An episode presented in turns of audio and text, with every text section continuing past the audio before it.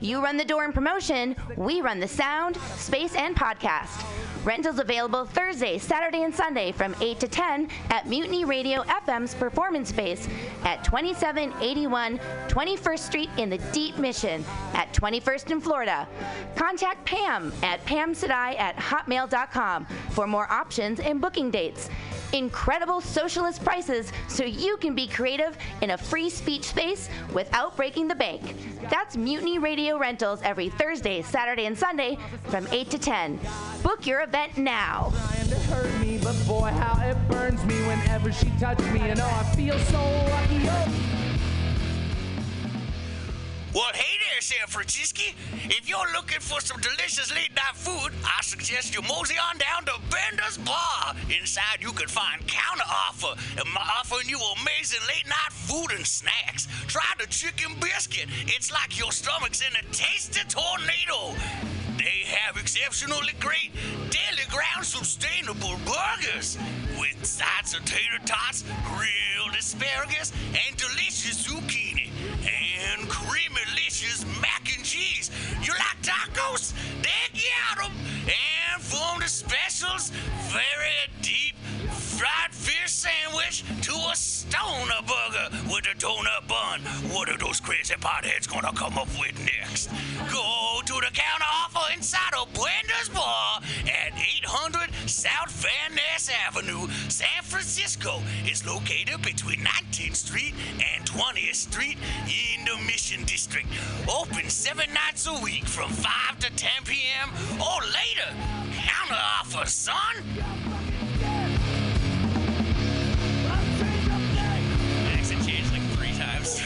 Course of that.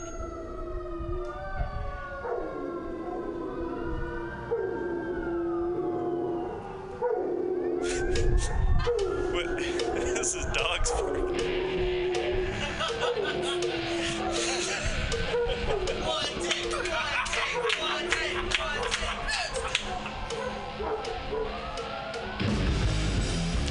Subliminal SF brings you visual and auditory mind control. For the best graphic design, physical merchandise, and live music promotion, go to www.subliminalsf.com and check out their hilarious t shirts and super cool bands at clubs and bars all over the Bay Area. Subliminal SF creates amazing flyers, posters, and design for every need. So go now to www.subliminalsf.com and experience what this wonderful local business has to offer.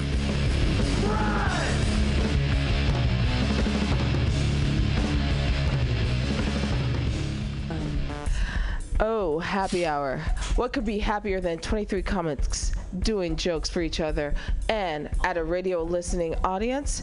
Puppets, kittens, unicorns, porn maybe? Oh, well, Stage Time makes them happy, and this super happy comedy open mic is open every Friday from 6 to 8 p.m. But you can also listen anytime by downloading the podcast at Mutiny Radio FM Index at podcasts.pcrcollective.org.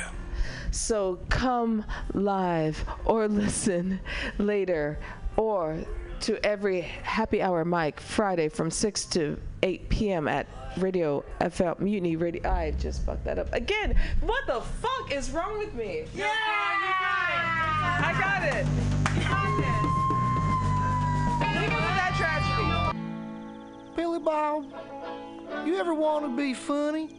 Well, my dogs think I'm funny, Daryl. Well, I mean, you ever want to be like in front of an audience, like other than like squirrels, dogs, and dead peasants? Oh, shit. From time to time, I've given it a thought or two. You know, if you go to Joke Workshop, there's more than two peoples paying attention to your jokes, and they ain't even gonna be jerks about it. Daryl, are you serious? I can get people to listen to my jokes? And they'll even say nice things, dude, before they tell you how to get improvements. No way. What is this dag nabbit thing called? It's Joke Workshop. Joke Workshop? Yep, every Monday, 6 to 8 p.m. on the Mutant Radius. So you're saying I could tell my jokes every Monday from 6 to 8? That's what I'm saying. It's the Joke Workshop Mondays, 6 to 8 p.m.s at the Mutant Radius. Yahoo! When it takes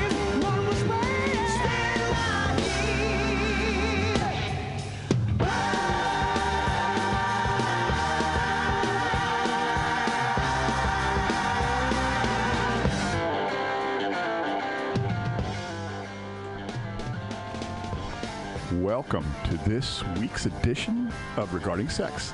I shouldn't say week because we come to you live on the first and third of the month, and we welcome you. Obviously, it's the first Wednesday of the month. You're live with uh, at Regarding Sex from MutinyRadio.fm. This is your host, Will to Fly. Uh, my co-host, Spicy Spice, is on the East Coast for the month. So you'll be hearing from me uh, solo today, although we've got a very interesting uh, guest this this afternoon, and you'll uh, be hearing from Lulu Love and myself when we uh, reconvene on the third Wednesday of the month. So stay tuned to that. We've got some great shows, a little different, uh, more detail oriented than uh, some of the ones we did in April, but those were also the starting shows. So there you go. In any case, uh, we are going to have a guest in half an hour, and um, I do apologize for the late cut in. Uh, it's uh, commuting country here in California because we're coming live to you from San Francisco, California, and uh, I got bumped on the bridge on the way in, and nobody stopped, and so now I'm gonna have to fix my car because, of course, I pay for insurance so they never can use it, right? That, don't we all? Well, we should have a, a show on that uh, at some point. Anyway, if you'd like to call in live, you know you can 415-550-0511 or you can call contact either one of us, uh, any one of the three hosts, Lulu Loves at regardingsex.com. Spicy Spice at regardingsex.com or myself, Will to Fly. That's W I L T O F L Y at Regarding Sex, or you can look us up on uh, Facebook at Regarding Sex. We will be checking those throughout the show, so if you do have a question for our guests or a comment, please do give them to us. Uh, we will be. Uh, I can even forward them if uh, if you would like to leave us a name and number, then we'll use that on the air. Whatever name and number you do use, um, so do give us a, a, call. And if you'd like to hear a show or you have some uh, a story you'd like to, to read on the show, we do have a storytelling hour, and we do have an opening this afternoon. So if you have a really great erotic piece of uh, fiction or nonfiction and you'd like to read it live, then uh, please do contact us. And uh, even if we can't get you on, we will have space for you in uh, some of the upcoming shows. In fact, uh, I believe that one of the shows coming up.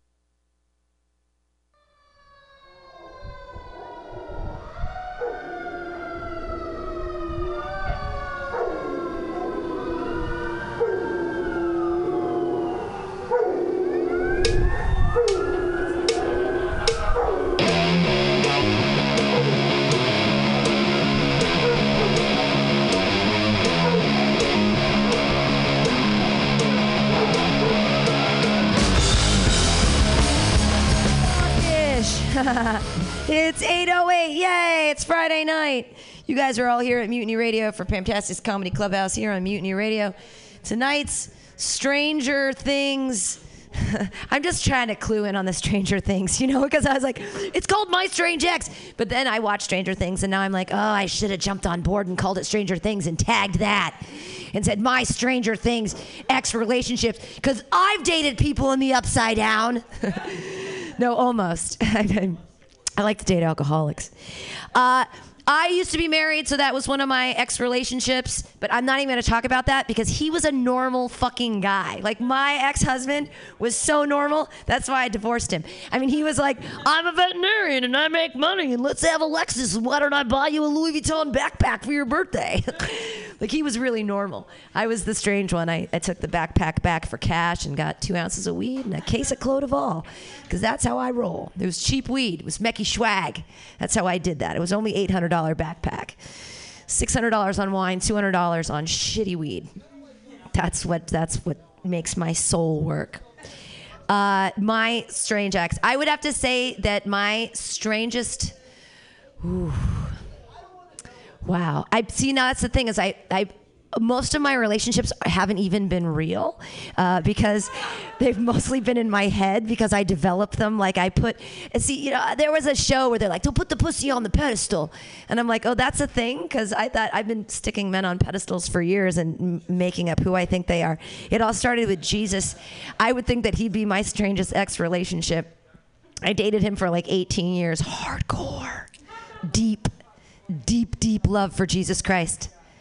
Ugh, one of my favorite and worst boyfriends. Uh, Jesus is really weird, right? Because he's he's invisible, and he's your invisible friend that they want you to talk to. They're like, talk to Jesus all the time. You should be. Oh, you had a bad day. Well, you should really sit down and you should talk to Jesus.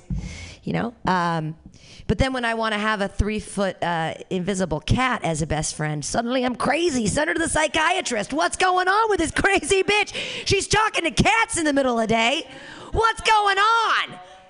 Why isn't she talking to Jesus more? Well, I was talking to Jesus, and he's the one that told me to get the three foot cat. So I can have something to pet because he can't be there for me all the time. He has lots of little children in the world to pay attention to. I'm not the only one, right? Jesus made me feel so special. Uh, he touched me in all the right places. I mean, deep, deep in my heart, okay? Deep, deep in my heart. Uh, second grade, accepted him as my Lord and Savior, my ultimate boyfriend.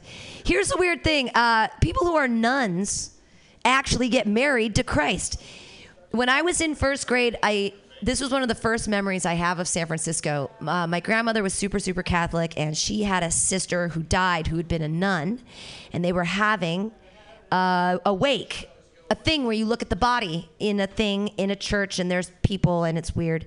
And I was very little, and I remember very little except for the dead person in the weird outfit in the casket and not wanting to kiss her, and they made me kiss her on the cheek. But when we were eating delicious uh, cookies that were in spiral shapes, like the kind that come out of those things that you push out, you know, like Swedish cookies, and there's a lot of butter.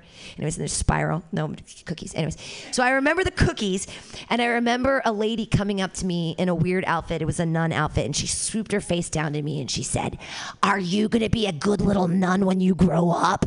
And I was like, "No, no, no, I don't want to marry Jesus. I don't want to marry Jesus. He's a weird husband. He makes you kiss dead people and eat his body like every week. That's so weird. I'm too young to understand the metaphor about eating bodies. Either way, like the big metaphor of like the body of Christ or like eating his body, because I was sucking Christ's dick all the time. Am I right?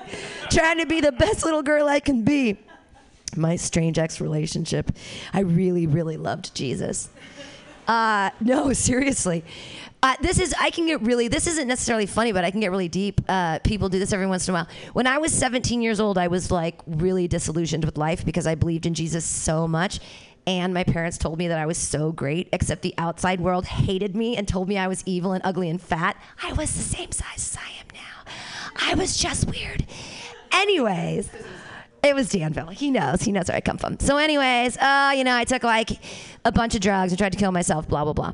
So, anyways, that's the weird part. But then I get, I'm the next day. They've pumped my stomach. I've thrown up all this charcoal.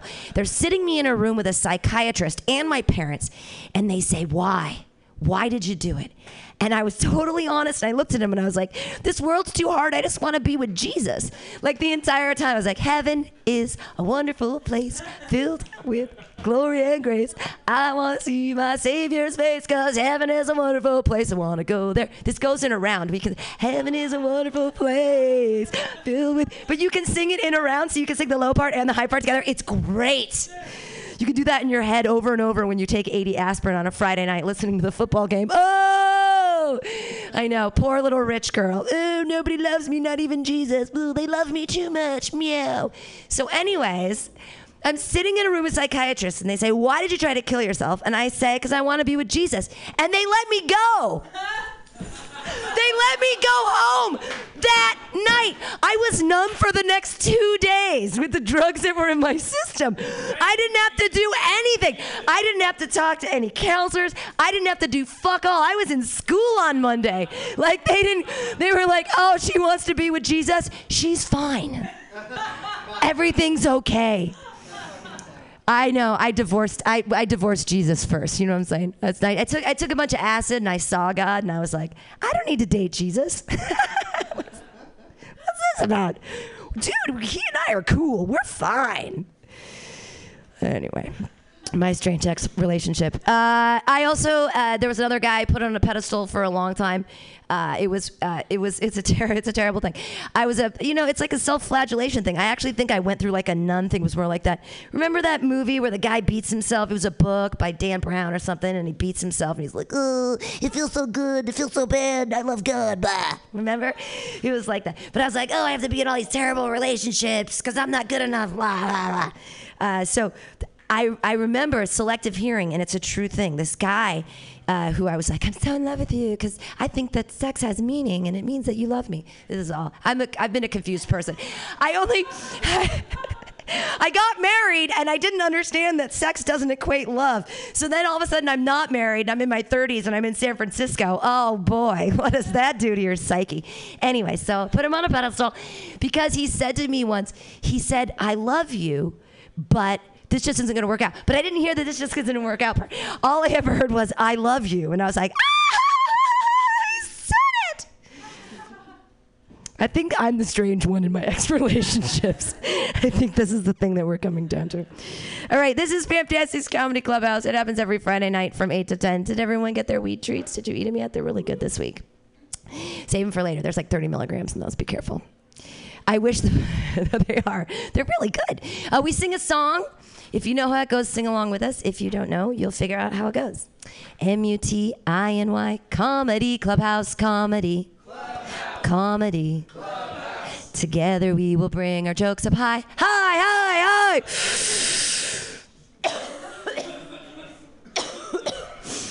that, that gorilla glue is insane.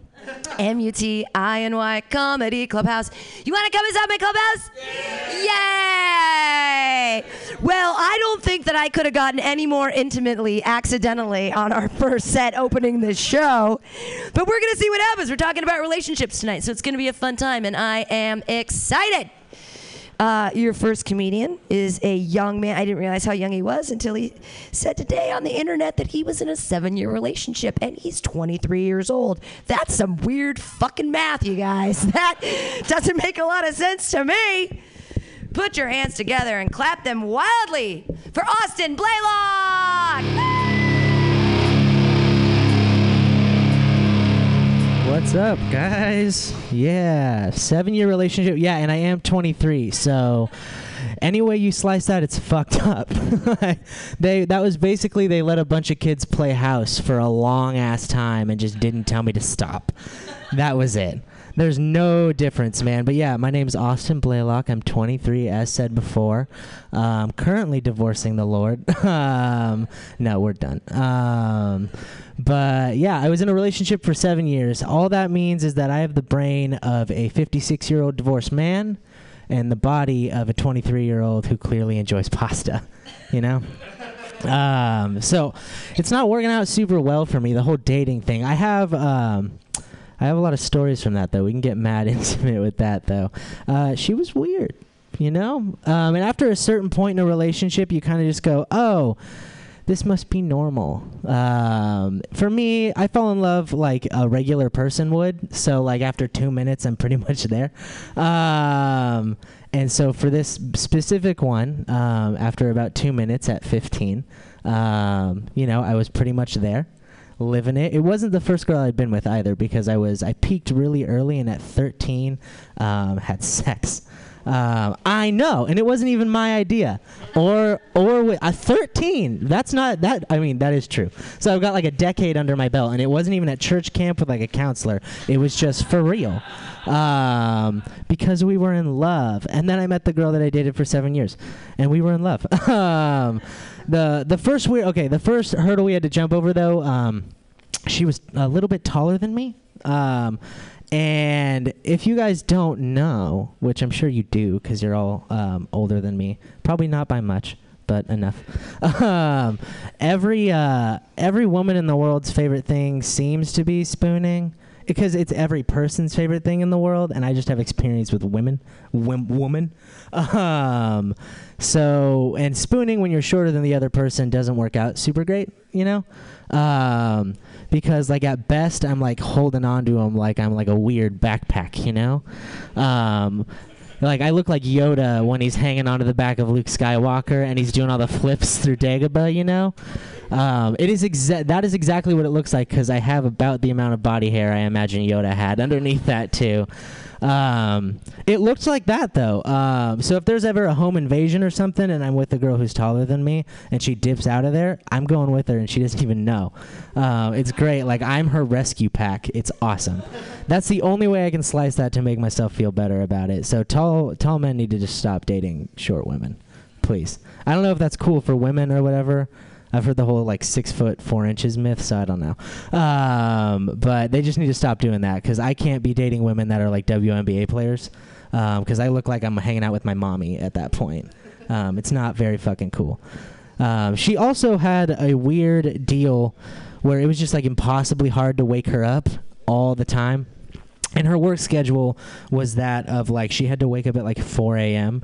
to get ready to go to work at like 5 a.m. or some garbage like that, um, which meant I had to wake up at 4 a.m. and then spend 30 minutes waking her up at, so she could be up at 4:30 a.m.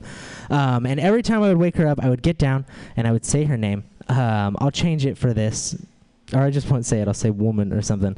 Um, like she fucking cares. Um, and I would get and I would just say her name over and over like a sane person to try to wake someone up. And every single time she would raucously stand up and then march to the other side of the room and stand there. Like, have you seen The Ring? Like it's ju- it literally was like just like that with all of her hair draped over her, and she would just stand there and like stare at me through her eyebrows like a Full Metal Jacket kind of deal. Um, and the first time um, that that happened, I walked over to her and I was like, "Is everything okay? like, are you just gonna get up?" And she uh, hit me right in the face, like as hard as she could. Um, and I that was the first time I'd ever been punched in my life.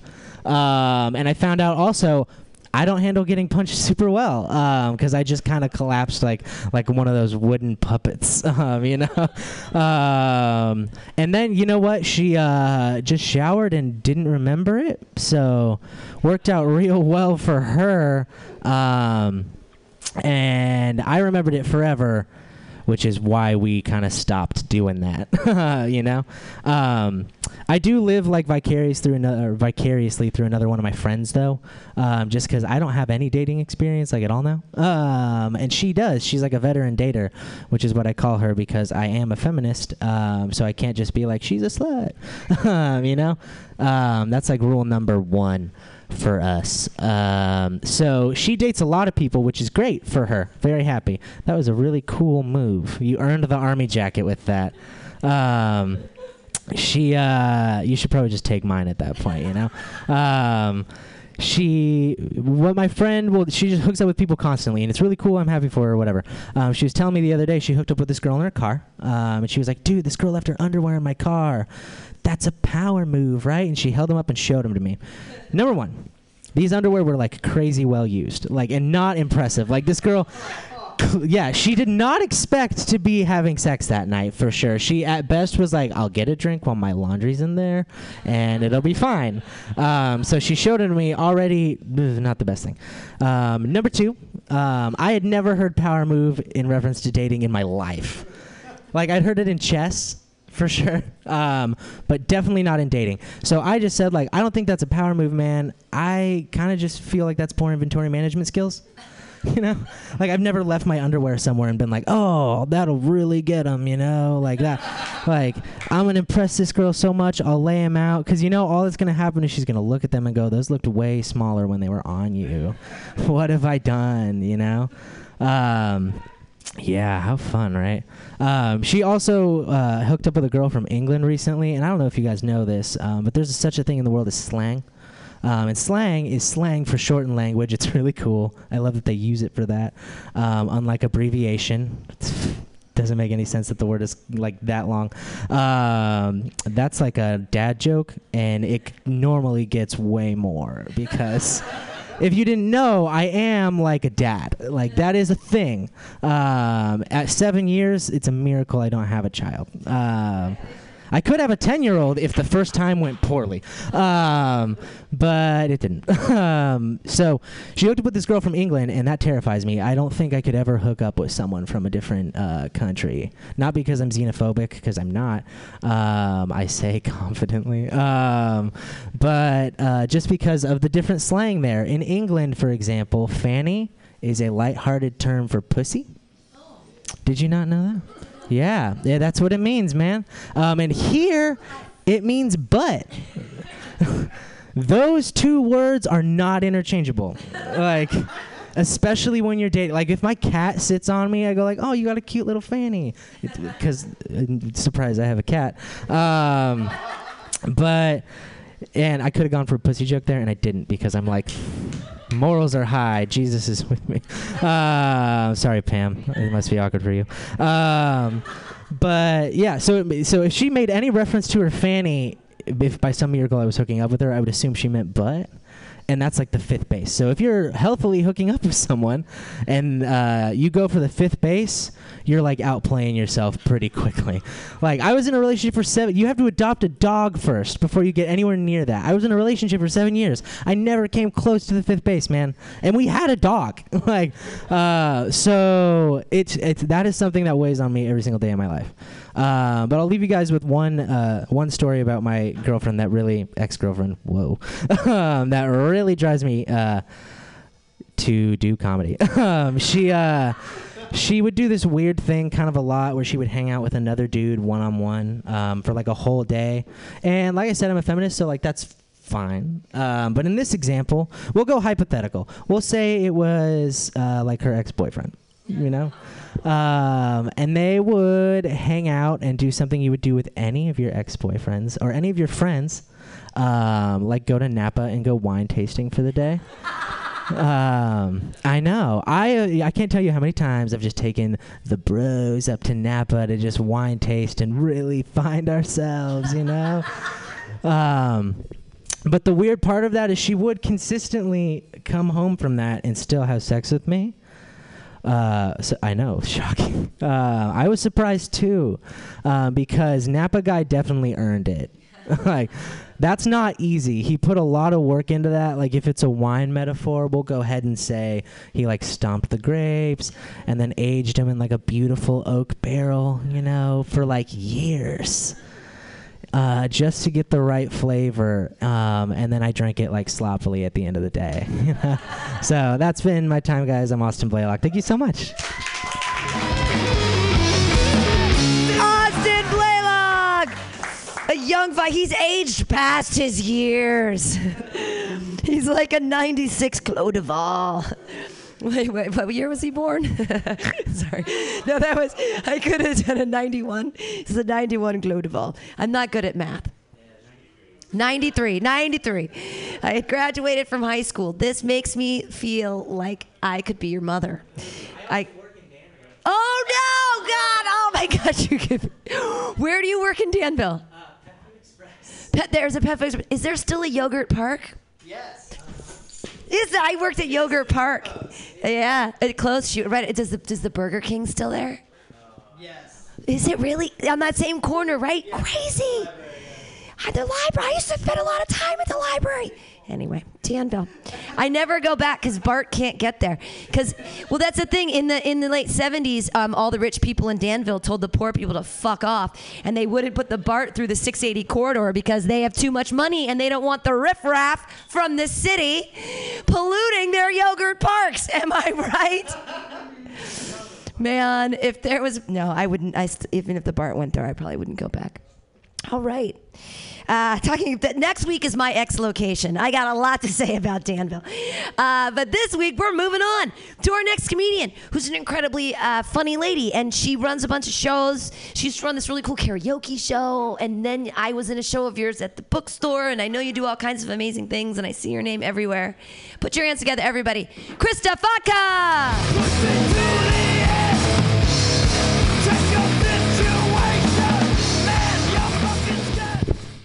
Right. Hi. Uh, Roman Leo, the comedian, reminded me how grateful I am to be here. So thank you. Thank you. Um, great reminder. Um, oh man, I have so much to say to Connor. I, I, it's Connor Austin. Austin. Sorry, I went with your last name. That's your last name, right? Connor. Nope. Okay. Off to a great start. Crushing. Yes. Uh, really connecting over here with Austin, Connor, whatever. Uh, I just wanted to point out that your ex girlfriend going to Napa, sorry, your girlfriend going to Napa with her ex, you met her when you were 15. Like, she probably wasn't a slut like you when she was 14. Just because you were feminist, slutting it up at 13 doesn't mean, you know what I mean? Like they probably, it's probably just wine. All right. Um, my weird ex is also super normal, but made some weird choices. Um, so one, the favorite ex spot, which is why. Let me just remind you weird. Is that it? Weird? My strange. Strange, odd, out of the ordinary, not the usual occurrence, odd, different, cuckoo, poo poo, whatever. It's just a way of saying not average, right? So this guy was different. Um, let me spin you a yarn. Uh, I was living in Argentina. I'm fine fucking foreigners, by the way. Uh, and uh, he was French. I was living in a very eclectic household. Uh, I would oftentimes, I was down there studying circus because, again, I'm like the ex weird one, you know. I was the weird one in this relationship. But on my off time, I was drinking wine and playing a card game called Yaniv and smoking cigarettes. Uh, or as I like to call it, practicing for being an old woman, which is something I, that's how I spend my free time. I just want to be a grandma without having to have any kids. You know, that's life goals for me. Um, so we're playing Yaniv as we do. And really, I don't know how this set is going to go. I've told this story once. I would, if I was generous to you guys, just stop and teach you how to play Yaniv. It's such a fun game. Highly recommend it. Uh, but I'm going to tell my story because that's what we agreed to do. Um, so this guy comes over. I have one French roommate. I feel like her story's better out there. There's a lot of cheering going on in the street. Um, so we're playing Yaniv. My French roommate comes home and um, he brings another French schoolboy with him, and we're all playing Yaniv. I mean, I say schoolboy, like we're all of age. This was probably like 2012, I think I was like 27, 28. And uh, he looks older than me. So we're playing this game. I'm teaching him how to play, and I'm like making these jokes like, he's a virgin. Like, it's first time playing this card game. And then second round, I'm like, well, you know, you got to step up your game. You're not a virgin anymore. And he's like, only in terms of this card game. And I was like, it kind of went over my head because he looked old, and um, and also it just didn't make sense that he was like a man, upright on earth, and that he would be a virgin. So I was kind of like, oh, maybe it's like language barrier, or I don't understand what's going on. And so we play the game. He comes back uh, that following week. We have a party, tons of people. We're playing Yaniv again. There's some stakes. Whoever wins, uh, sorry, if he if he wins, we're gonna go on a date. So it's like very flirty, fun. Doesn't feel like I'm flirting with a virgin. Um, you know, and um, eventually, like, there's all these people on the roof, and eventually, like, the people clear out, and it's just me and him, and it's like really clear what's gonna happen. There's a vibe going. You catch my meaning, and so, uh, like the two adults that we are, we eventually have this very grown-up conversation, and. Uh, you probably slept with like two people, Austin, your first girlfriend at 13 and your second girlfriend of seven years. So, like, you should know this is for you. Again, we're going to connect in a lot. Uh, there's an important conversation a man and a woman should have before they make love, and uh, has to do with STDs. I don't know the translation in French. What is it?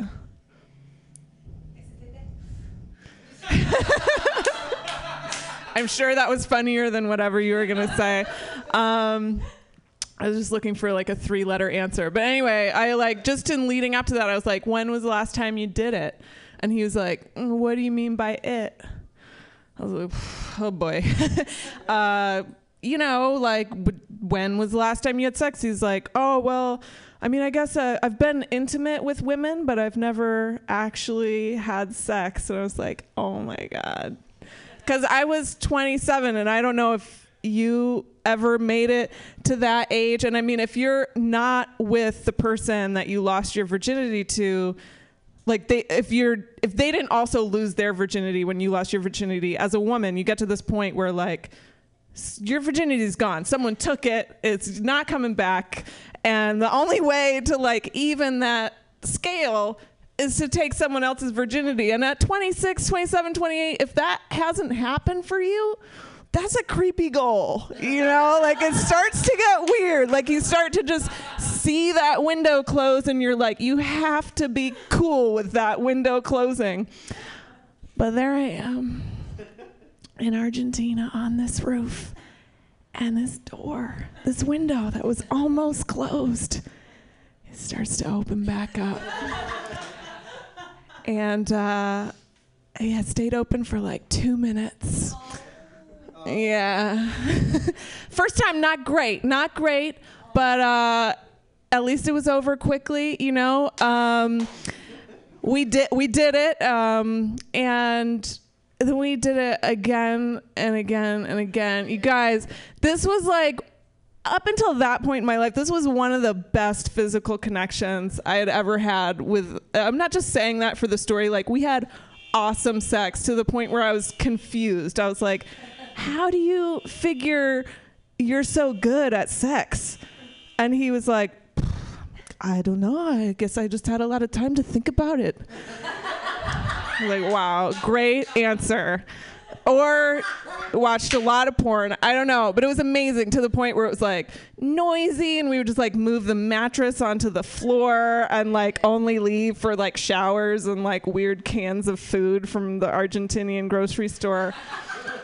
Like he showed up for the first date in like a suit with flowers, and I like memorized French poetry. Like it was very cute and very virginal. And uh, eventually, I left Argentina, and I put that little relationship in its place.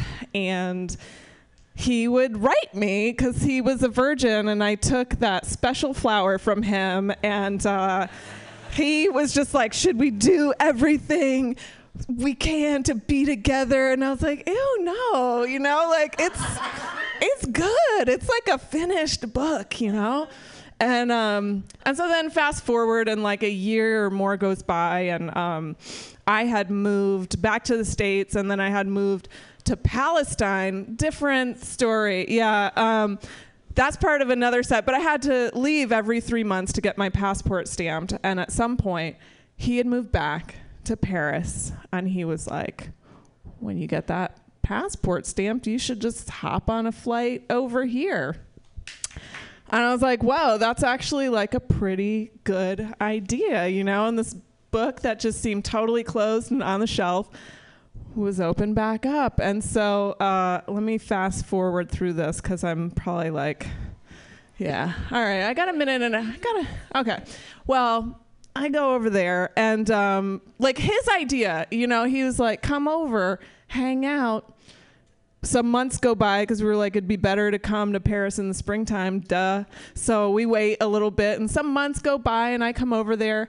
He picks me up at the airport with his like pink shirt and his handmade Argentinian shoes, and he's like paying my way, and he's got chocolates that he made with his little hands, like made them for me, and like gluten free foods, and like, yeah, really, like, I was like, okay, you know, because you don't know what to expect. You're in a weird foreign land, and this guy invites you. I'm like, I don't know, I'm up for whatever. Like, it's a weird place. We're gonna have a weird time. We haven't seen each other in a long time, but like, he's probably in love with me. So that's kind of what I was expecting. And um, we sleep next to each other tiny apartment. I knew that was going to happen because the bed unfolded to only slightly smaller than the apartment itself.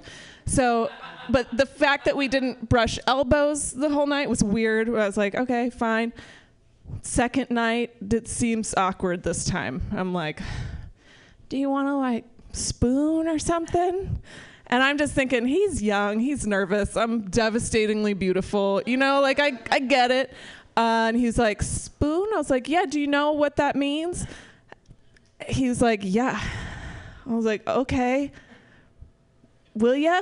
like, he wasn't going for it. And so we awkwardly spoon. And, um, you know, I don't really like spooning. I was kind of like doing it more to just for him. I like wanted to connect. And uh, so that was weird. And then the next night we we meet up with my old roommate from Argentina. We all go out dancing. We're drinking.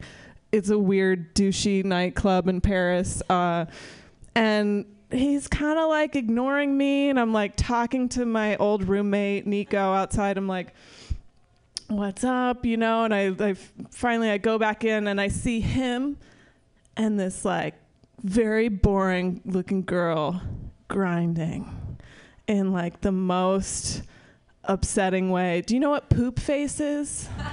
like like when you see a singer, like when they get a bad shot of Beyonce at the Super Bowl and she's like, they were kind of like poop facing together. It was like maybe they're having an erotic moment, or maybe it's like a brother telling a sister that the cat got run over and like describing it. It's like very hard to, they look, it's like sexual but sexless at the same time. It's gross but compelling. I'm like, I feel like I'm being cheated on, and yet it's not cute or hot at all. It's like, it's fascinating, but definitely disappointing, you know? And so finally, I run back outside. I'm like, Nico, like, what's up? Does Timothy have like a little girlfriend? I'm just like blindsided by this. I was like, information that would have been cool to know like before we came into this club to like observe them weirdly grinding on each other. And uh, he's like, yeah, but you know, like he'll always have a special place in his heart for me, for you. I was like, again, information that would have been cool hearing from him, you know. And so finally they come out and we're walking home, and I was like, Timothy, like. You could have told me, you know, that's kind of fucked up. Like, if you couldn't keep your hands off of your weird sister, maybe you could just not bring her around for like the few days that I'm in town. And he starts crying. Like, wow, your virginity is showing now, you know? Uh, so I console him because he's very hurt, obviously, uh, that he put me in a weird position and uh, by the time I get him all consoled and dry his eyes, um, you know, I basically don't know how I feel yet. I'm like, let me figure it out. And uh, I stay somewhere else for the rest of my time uh, with my friend Severine. And maybe this will be a good time to I'll wrap this up. I stayed with my really cute so sweet French contortionist friend Severine, and um, she's also a tattoo artist, and she she tattooed me. This was uh, Severine tattooing the golden ratio, which is a perfect, infinite mathematical symbol drawn freehand, basically with human hands permanently and forever. Is there a turtle walking into it? There's a uh, that's a barnacle. Because barnacles don't get to choose where they end up, you know? So he's just kind of stuck there, but it's on wheels, so it's mobile. Anyway, that's my story. Thanks, guys. Krista Vodka! That was an amazing story. I'm completely compelled, and I also love your tattoo. And wow, that poor little virgin. Uh, hey, your next comedian. I have. Th- this is a really awesome show because it goes boy, girl, boy, girl, and I'm actually kind of super stoked on that. So your next comedian's a boy, and I have no idea what he's going to talk about. I am so excited to hear about whatever bizarre ex relationships you've had in the past. Everybody, clap wildly for Big Nez.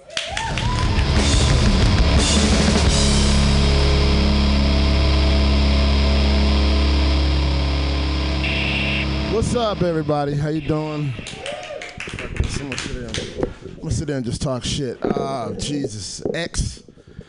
There's just too many. Like I'm not a, I'm not a hoe. Like okay, everybody's a hoe. So I'm a hoe, but I'm not like a real bad hoe. Like I try to make unholy decisions. You know, like um, you know, try to find a woman and just try to be with just her. And and the- sister was you, like you were talking about like uh, who was talking about? Well, you said virginity, and then like uh, Anyway, I, it made me think about my first time I lost my virginity, and I remember I was, um, it was tenth grade. I don't know how fucking old I was. All I remember was, all I remember is that the, she came over because we had to study for our social studies, like final and shit, and uh, yeah, social studies. They don't even call it that anymore, Pam. And uh, so she comes over, and uh, my, my, my, cousin lived upstairs. Well, she, you know, we all lived in the same fucking house, but she, her room was next to mine. So I kind of like, you know, the, the hoe was like, get her, you know, get your cousin, you know, get Dewana to get her upstairs. And I was like, yeah, okay, this will work. But then we're like, we're, we're studying, and then she's like, hey, Nez, do you want to take a dive? And I was like, a dive? I was like, bitch, we don't have a fucking pool. You know what I mean? And then I was like, oh, she wants to go fuck. So we go upstairs, and I'm trying to get this condom on, and I couldn't get the condom on because I don't know what the fuck I was doing. I'm like trying to get this condom on, and then uh, she comes over to me and takes the condom and like frisbees the motherfucker across the room. And I was like, what are you doing? And then I had to run and like pick lint and socks and fucking like Tootsie Roll wrappers and shit off the rubber and shit. And I finally put it on and I fucked her. And then, or at least I thought I was. And then, and then, and then all of a sudden she looks at me and says, "Oh, I have to go. I got to meet my boyfriend across the street." And I was like, "Oh."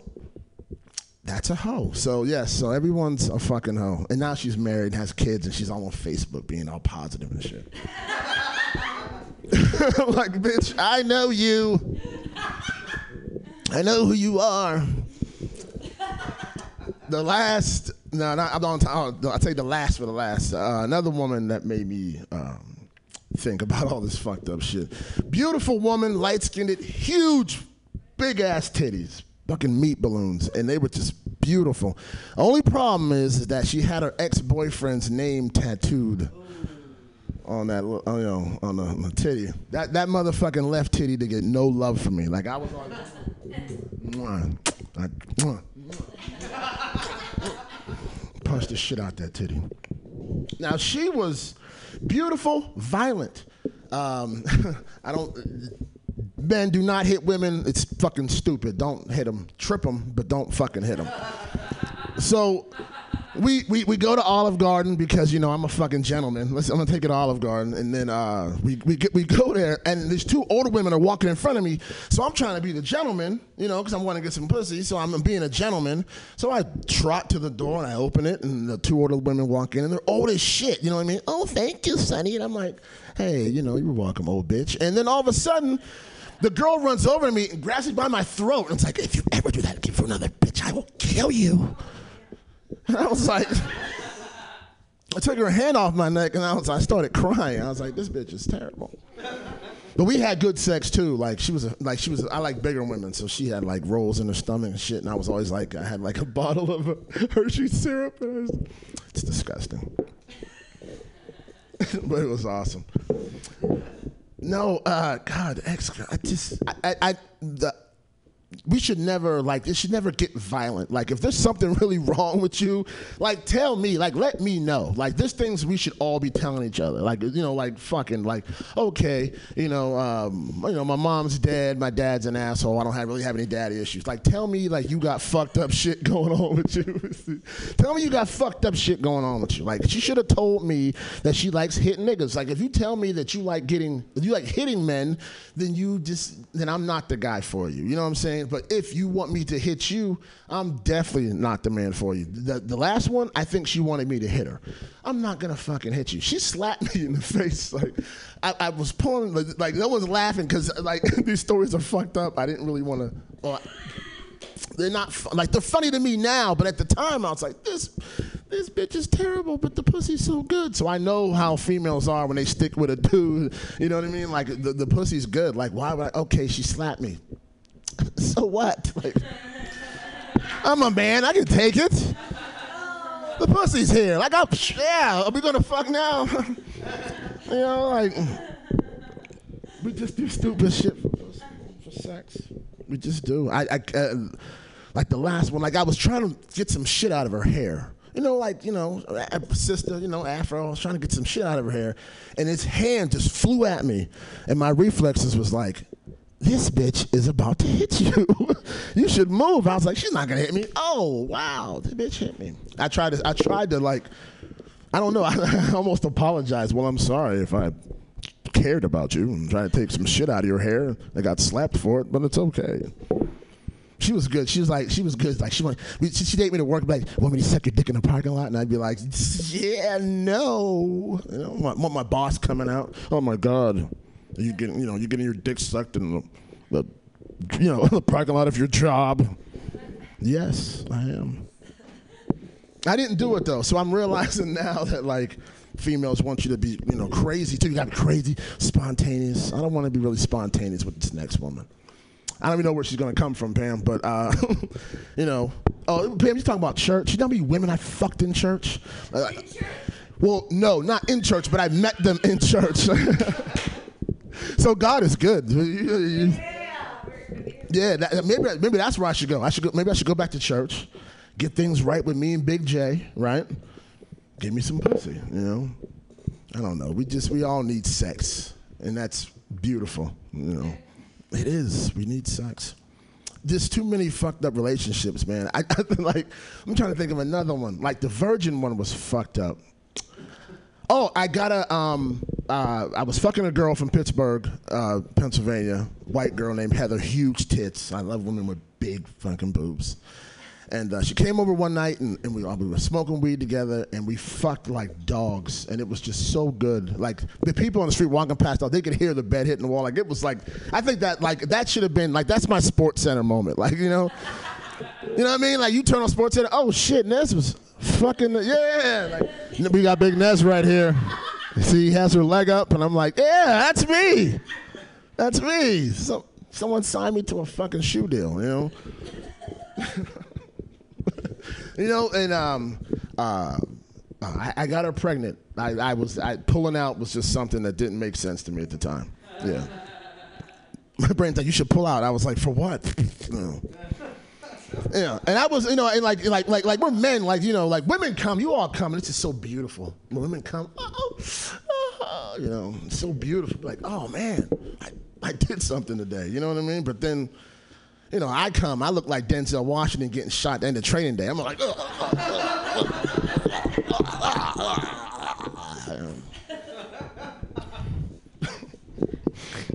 that. man.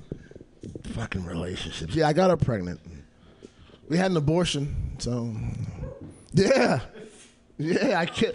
I, know, you know, that's, that's another thing girls always ask me. Have you ever had a girl pregnant before, and you ever have an abortion? And I'm like, "Uh, yeah, yeah, I did. Oh, okay, good. Come on. You know. I found a uh, perfect website now. I'm searching now. Been on tag.com. I try to find every whole page. Um, found a perfect website. Called uh, Single Women Without Kids in Oakland.com. And there's only two women on the page. and they're both pregnant, so.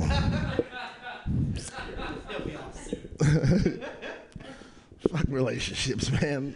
They're stupid, man. Like, uh, okay, one minute, good, good. They're just fucking, they're stupid. Like, you gotta be nice. You gotta open doors. I mean, it's good, but then, like, after a while, like, you know, this is dumb. You know, and, and women, women, ladies here, no no woman in here wants to be fucked like, you know, like passionate, like you know, like General Hospital fucking. You know what I mean? Like, like no one wants to be fucked like that. They want to be fucked like porn stars. You know, thumbing the ass, the whole fucking shebangy bang.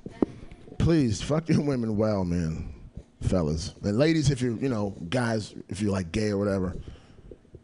You know, you guys already know what to do. Shit. you guys do. You guys do. I got hit on by a gay guy the other day. I was like, thanks, but no thanks, pal. You scare me. Hairy motherfucker. He's like, he's like a bear. They call me a bear. Like, I don't have hair on my face, but I guess I'm a big black guy. So what other animal would I be, you know? I'm not in a pool. You're an orca, you know? I'm like, thanks. Then I'd be like, yo, thank you. That was the best comment I heard all day. All right, yo, I'm Big Nez, and I'll thank you, motherfuckers. They weren't funny, but I hate these bitches. But I still want to fuck them, so.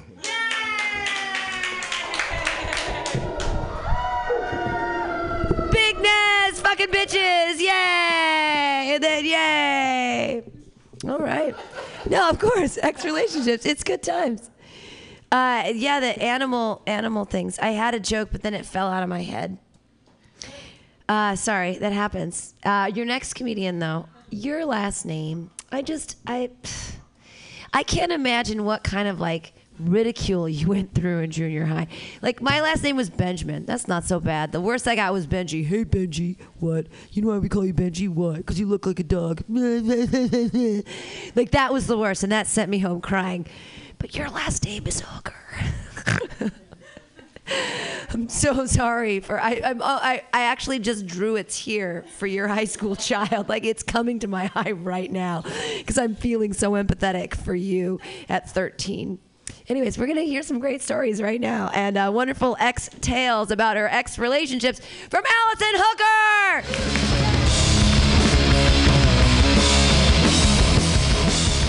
Thank you, Pam. That's true. My last name's Hooker. My first name's Allison, so it did say a hooker on my gym clothes when I was in junior high. Thanks for bringing that up.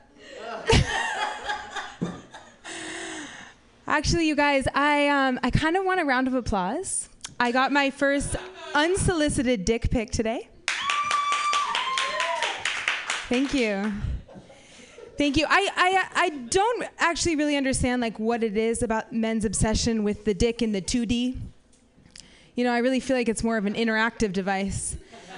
Um, and, but they've had this obsession ever since they were young, you know, drawing it everywhere. But what good's a dick drawn on the dust of a car? Like, no one wants to put that in their mouth. Yeah. But I do understand the dick pic, you know, because the camera adds 10 pounds. Uh, I know this because I've tried to take some pictures of my own. Camera still adds 10 pounds. They're just getting the puffy pussy. Never really did get the shot that I was looking for. So, anyways, I, uh, I'm on this show tonight because I'm a divorcee. I was definitely expecting a round of applause for that one. That's fucking hip nowadays, guys. That's good. Yeah, I, uh, I'm married and divorced by 30 because um, I'm trying to make good time. You know, I figure why not get like a dozen in? Little husband punch card. I feel like 13th is free or something. Maybe get a free sandwich. I don't know. But um, like Krista, I like the foreigners. I lived in Brazil for a long time and I imported my now useless ex husband from Brazil. And it was funny because around here in the Bay Area, he got all kinds of bullshit credit just for being a Brazilian. And I was like, guys, he's really, I mean, he's Brazilian, but he's just a dude, you know? Like, can't win a verbal argument, falls asleep right after sex. He really doesn't know what's going on in any of his friends' lives. You know, just a dude. Like, he'd scratch his balls all the time. Yeah. I mean, he'd do it in like a Brazilian way.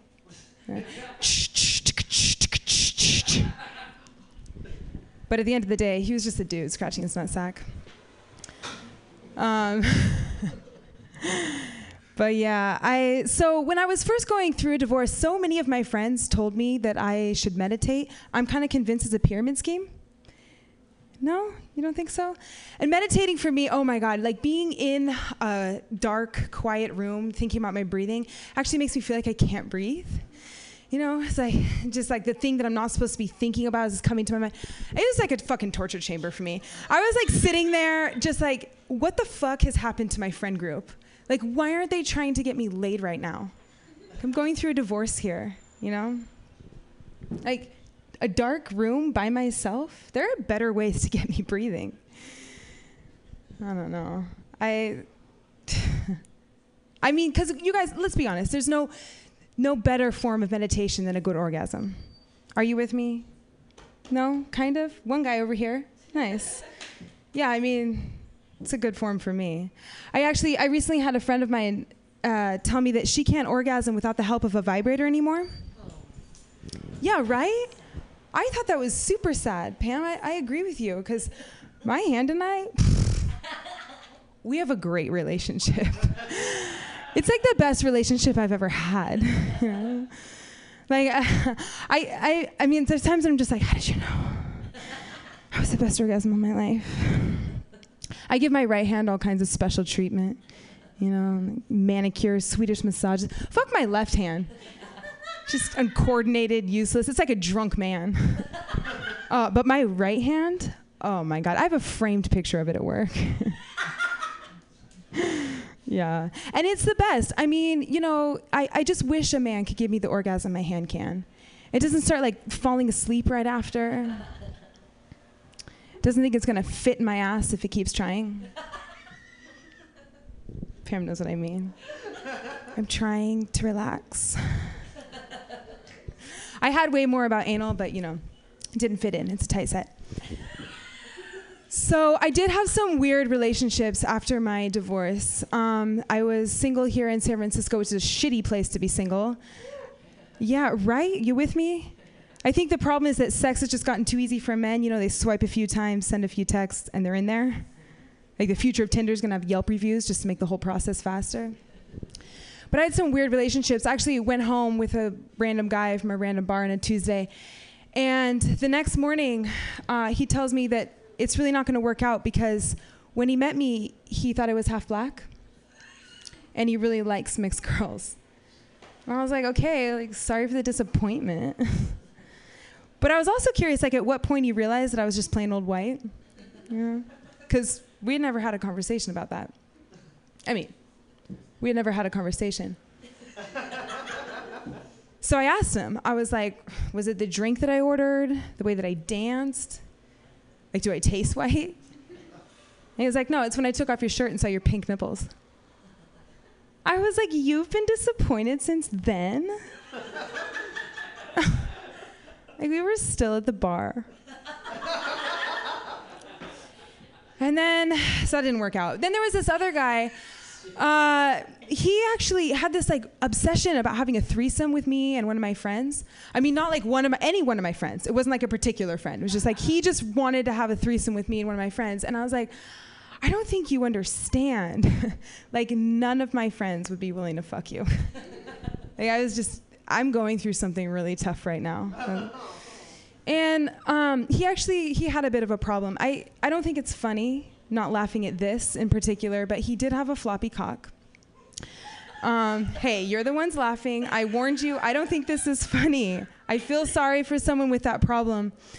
Um, but it was just something that I like really couldn't understand. You know, I, I just had never met a cock that wasn't hard before. Didn't really know how to greet it, quite frankly.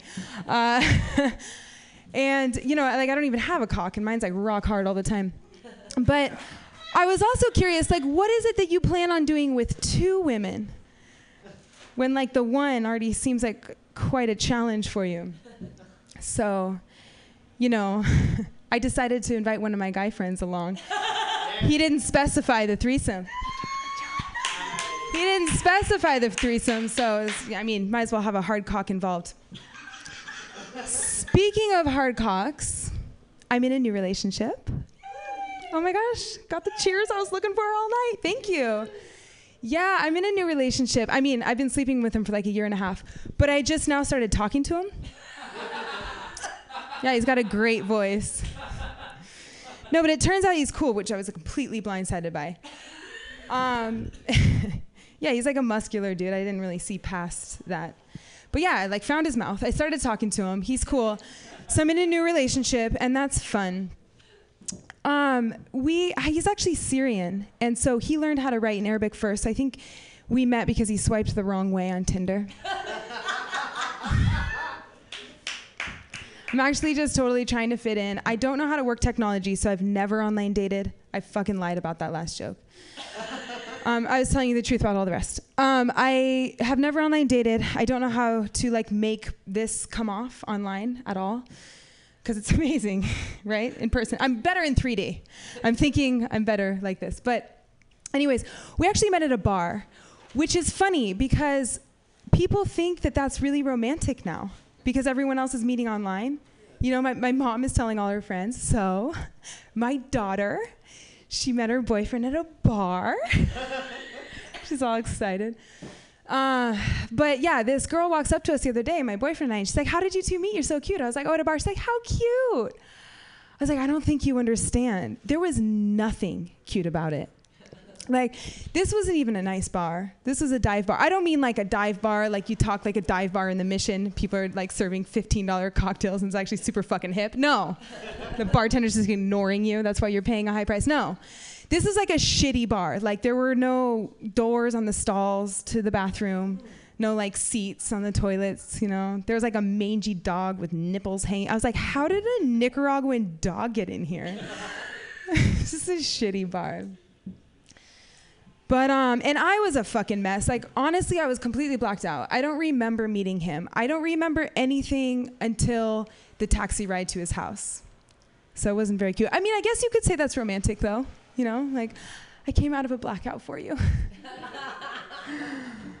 oh man, but I know I'm in a new relationship because everything I do is still really cute. And you know that shit's gonna drive him fucking crazy down the line. You guys know what I'm talking about? Like, I woke up the other day and he's like, Oh, you're so cute. You were like talking in your sleep last night. Down the line, he's gonna be like, You literally never stop talking.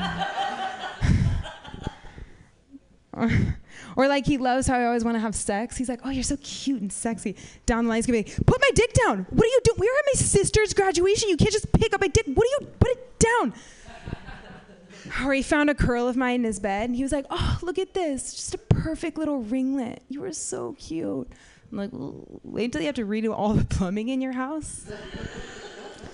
Gets like stuck in his throat when he goes down on me. I mean, this shit gets everywhere. This shit gets. I mean, my hair gets. Everywhere. You guys have to imagine between me and a Syrian. Oh my god. we could never get a dog. There's so much hair as it is. Like we might be the only house in San Francisco where the cat is coughing up our hairballs. Mm. But really, thank God I'm not single in San Francisco anymore. I, I, ladies, the few in here, are anyone single? no, no one's single. There we go, guys, guys, her, get her, get her. I found her. Uh, is it easy? Is it fun? Are you having a good time? Yeah, right. Yeah, something about San Francisco is just awful being fucking single here. I mean, I, I never tried the online thing. That might have helped, but I was pretty desperate for, for attention when I was single in San Francisco. Like, there was a guy that drove by me doing like a jack off motion out of the side of his truck. I fucking chased him down the street. I was like walking by a construction site, just staring at all of the men. Like, one guy stopped what he was doing and looked up. So I like started walking towards him. And then he's waving his arms. He's like, hey, lady, you can't walk here. You need to go around the cones.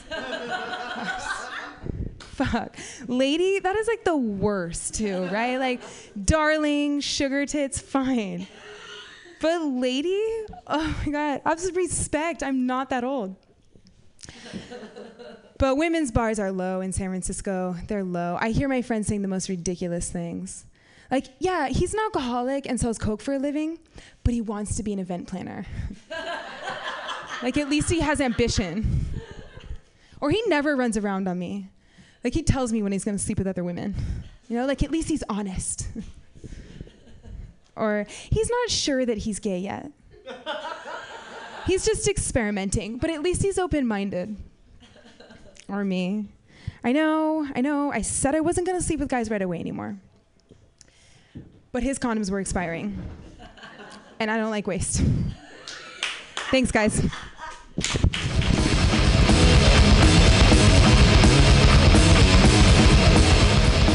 Allison Hooker doesn't like waste. turn those. That's when you use the uh, condoms. You turn them into water balloons, and you have a fun fight with your friends. It's good times. Thanks for being here. Yay! Your next comedian uh, he's we know that he's had an ex relationship. I'm wondering what other strange ex relationships he's had besides his wife. I'm sure he's been single for a while now. It's been a long time since you've been back. Yeah. See what he gets into. It's going to be a fun time. Getting deep, getting crazy right now. Your next comedian, clap your hands wildly. It's Roman Leo. Yay!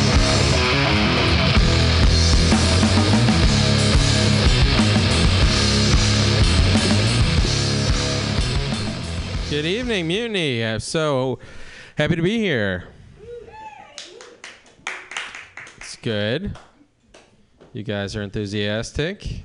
Thanks for sticking around. Uh, I don't know. I don't see some of the other comedians. Um, it doesn't matter. Whatever. I'm bitter. Uh, yeah. So my name's Roman. I just moved here in '98, and uh, before that, I lived in Cleveland. Right? Fuck LeBron. Uh, I can't. I can't escape that guy. Where he keeps following me. Um, I uh, I guess relationships. What that's like if they're old, then that like maybe we. Some of them are gonna be regretful, right? And like regrets are good. Because like like I regret failing out of college, but that's good because I'm not gonna go back there because that place sucks. You know, like I want to remember that. You know, like I regret like not smoking crack that one time. You know, you guys have probably had a lot of opportunities to smoke crack, but I only had the one. Uh, and and you know, I had uh, my ex my ex wife. Uh, also, I met her in Cleveland, and uh, like I met her.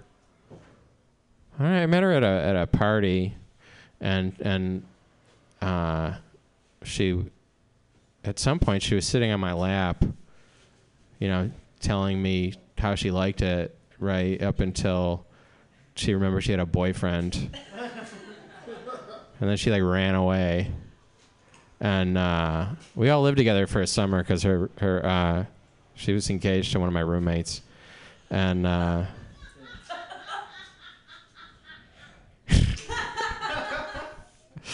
they uh, uh, yeah I ended up I ended, I, ended up getting married to her much later, but like but I met her I met her in Cleveland and uh, like right I guess you know all kinds of relationships are uh, like are you know ex relationships right? You just have to not see that person anymore. Like drinking buddies I got a lot of ex drinking buddies.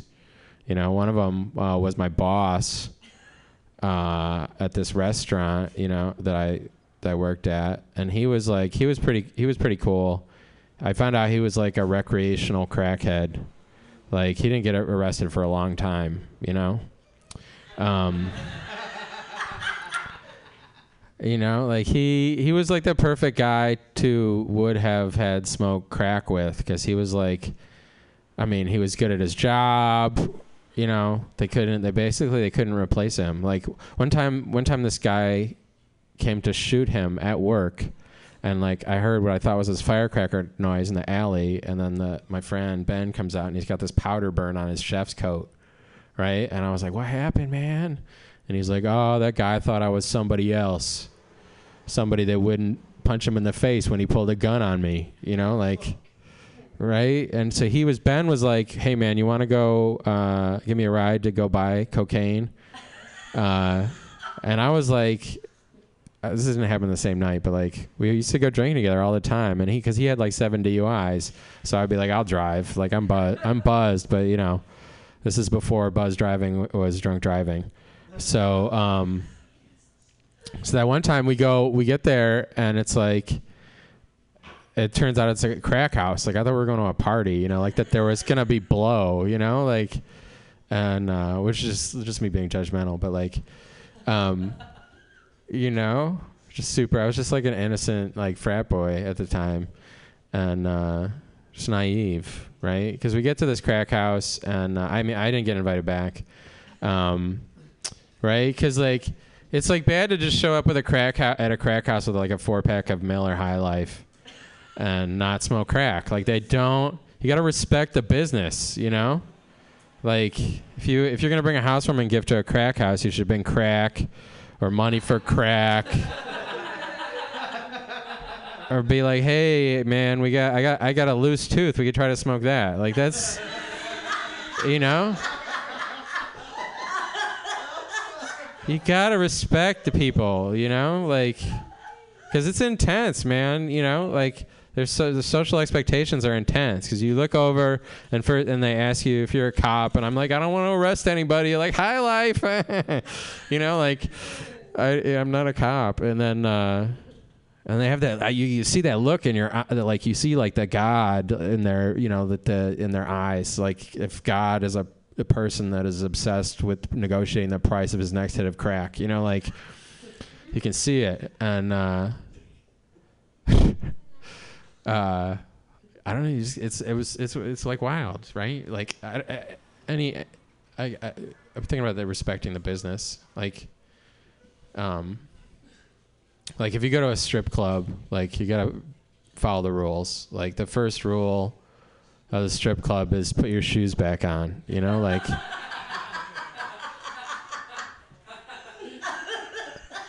Like if you if you throw like a dollar at a stripper, you can't like pick that dollar up and like throw it again before the bouncer gets to you. You know? Like that's the stripper's money. You got to respect the rules of the business.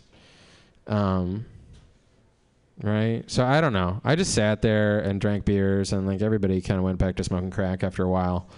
And uh and what I realized when I left was that I had a headache.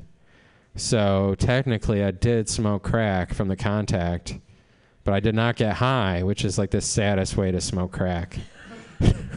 you know, I don't know. It's not, and you guys, we could all experience this if you just walk down Sixth Street and uh, and Market. You know, it's the same vibe. Like you'll see like a guy and he's holding like a like a an eight and a half by eleven size like Coke mirror, like covered in razor blade scratches, and just like checking his hair. You know, just like you know? That's the that's the whole that's the vibe. I've seen him too. Yeah right? You've seen him. That's fun. I don't know. But anyway so i, I didn't uh, i didn't hang out with ben too much longer after that because like he sold coke too and uh, like one time we were over at his apartment watching Saturday Night Live or something just really wasted and uh you know back during one of the good seasons and uh uh, like his wh- this other guy that hung out was like Jimmy Spinelli had like gone in the bedroom or something, and you weren't supposed to go in the bedroom because that's where he kept the money from the drug deals or whatever. So they were having like a almost a fist fight, and uh, Jimmy Spinelli's all like, "Man, I got twenty five cents, one call, and you're dead," you know. And I'm just like, "You're a crackhead, Jimmy. You don't have twenty five cents." Like, but I didn't. That was the. I was like, this is too real for me now. I don't. I, I just. I just quit my job by not going back to work the next day. So that was the end of that relationship. But so that's just one. And then you know, I don't know. I had a relationship with alcohol there for like. Some people just go to. Just to go to college to learn what it's like to be an alcoholic for a few semesters, you know. Like I used to have that feeling. we- We'd be at the at the way it'd be like, "Hey, what what the fuck is this bullshit of this line at this bar? Like, why haven't we gotten in, in there and gotten our pictures of Bud Light yet? You know, like, you ever have like get really angry because you haven't got a picture of Bud Light?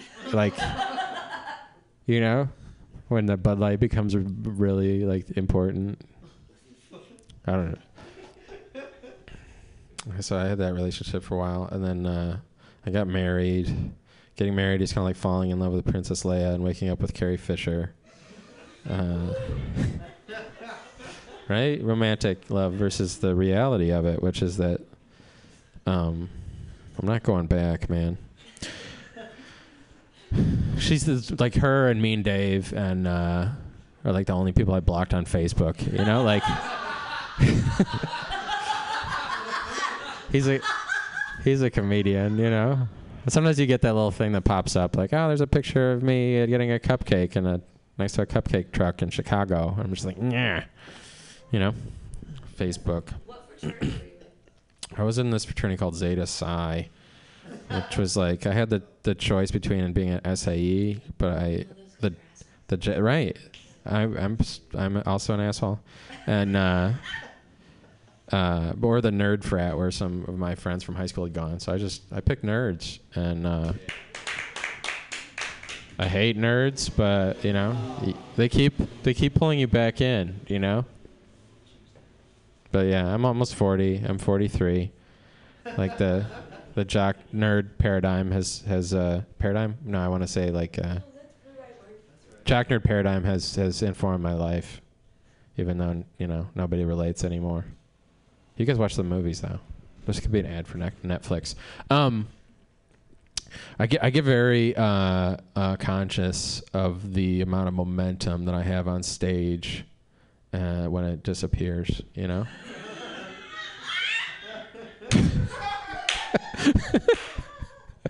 You know, you get that, that cool silence, like the silence, like of like when my girlfriend asks me if I'm ever gonna get married again.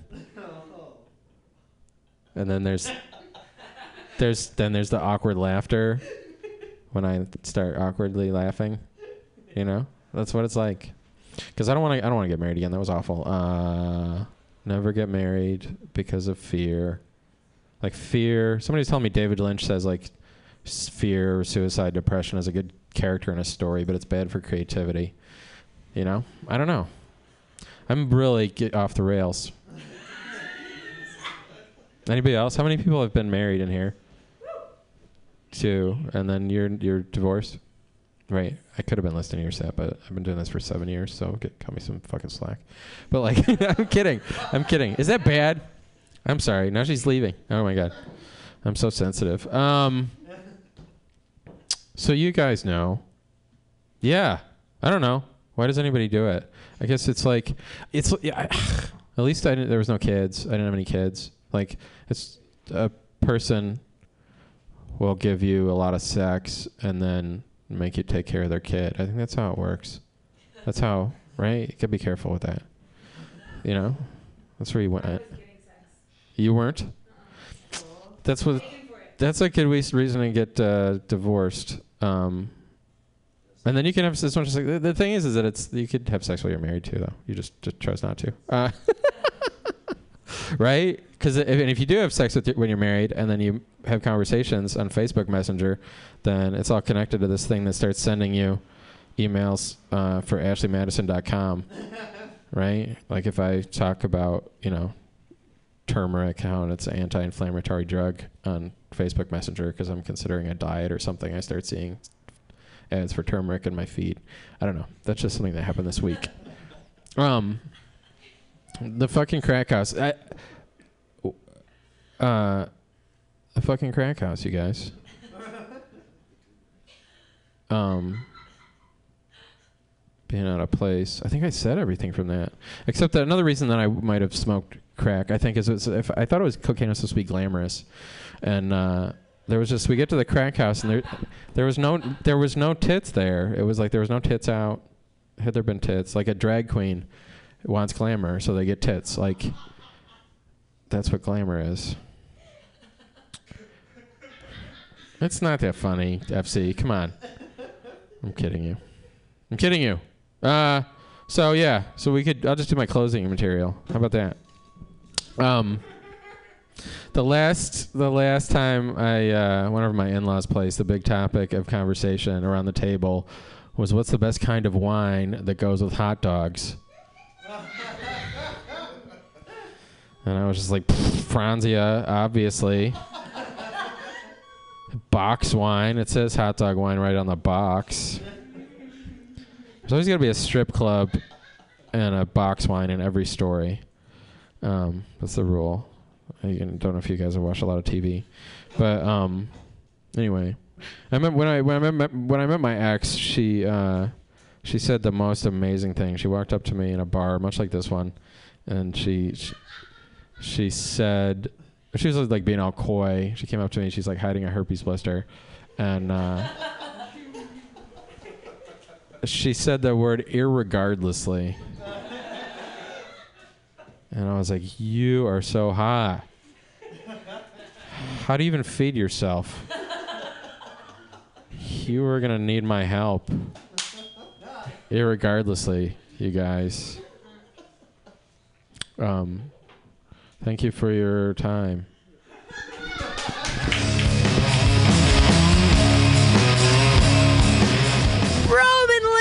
Irregardlessly a hilarious man, whether or not he has smoked crack or not. I also have not smoked crack. I have smelled it on the streets. Uh, I, speaking of smelling things, I'm making an executive decision. If we'd like to smoke pot inside, we can do that now. So we can smoke pot inside for our uh, headlining comedian. Uh, oh no no no! It's her and then one more. Yes, that's right. Uh, well, they're all doing longer sets. I don't see. I'm trying to make eye contact with her. There, she's hiding. Anyways, she's here, and I'm excited. Uh, I had the opportunity to do a show with her on Monday. Super well received at the Milk Bar, Uh, she books all kinds of shows. She's a hilarious lady. You guys are going to love her right now as she talks about her ex weird things. Also, please remember, we can smoke pot inside now. So we're going to be passing around a pipe. If that does that bother anybody? No. Everybody's okay with that? Everybody's okay, good. We're all okay. I don't want to like force pot smoke on people that don't like pot smoke, but uh, I think we're all okay. Put your hands together for your next comedian, Ruby Gill.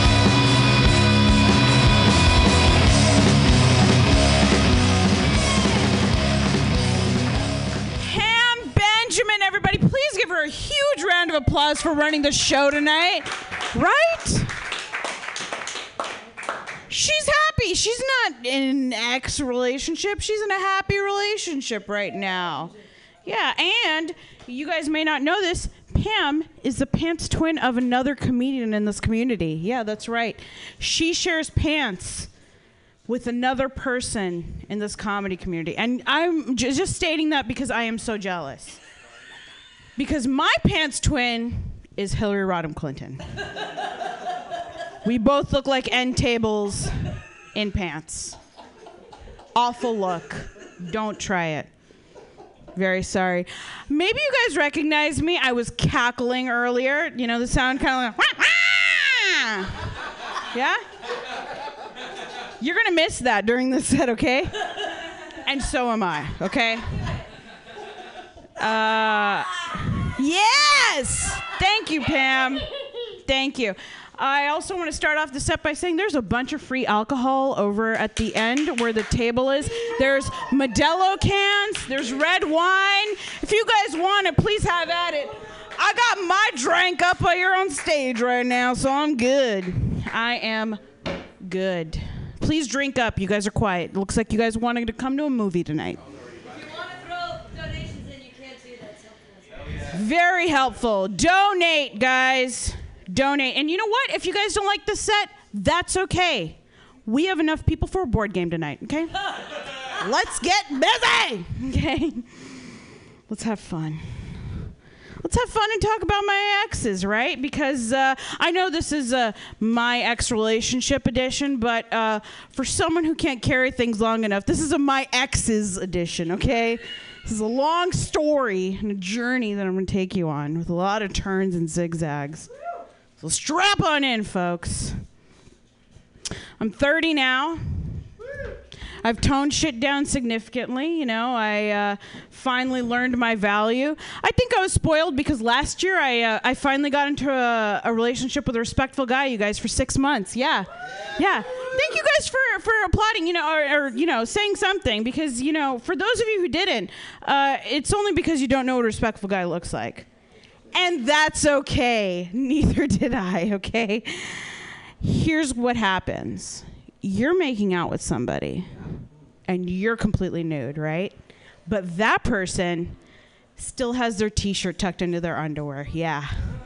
Respectful, yet oblivious, you know?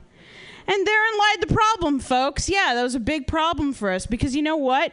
Uh, when we were getting down, about to make love, amor, the maritals, my mouth, his crotch, you know, the huge.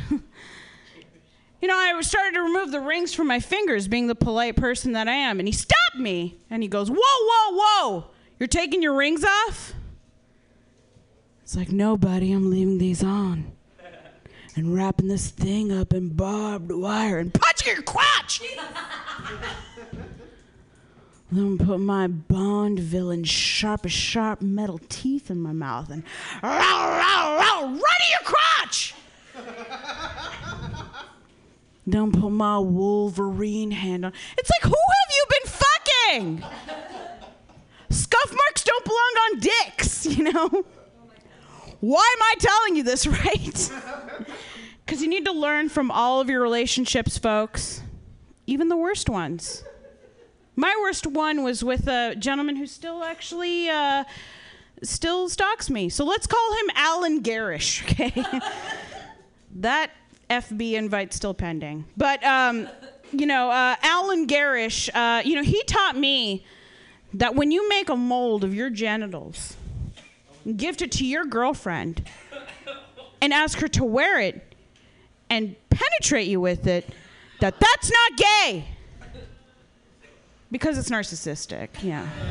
Pegging 101, guys. You want to get fucked with your own dick? Narcissistic. He did teach me something, though, folks. You do need to learn from all your relationships the bad ones, the good ones, the short ones, the long ones, all of them.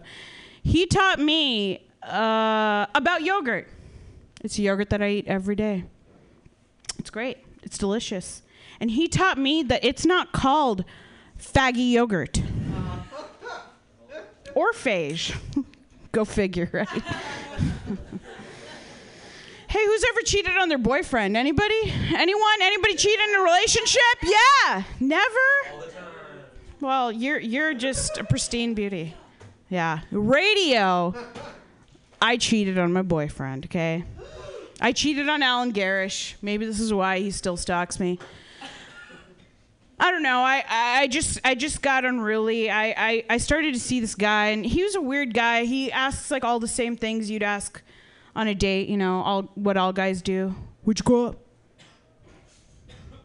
What's your favorite movie? What's your preferred method of taking Molly? You know, just all of his prerequisites out of the way. And, uh, you know, it's hard because I'm looking at all your faces like I feel like I can be honest with you guys, you know? But on a first date, uh, you know, that's all out the window, you know? I'm just trying to garner respect. So I had to fight the urge to say what I truly feel inside, which is, uh, man, I'll take drugs for the taste.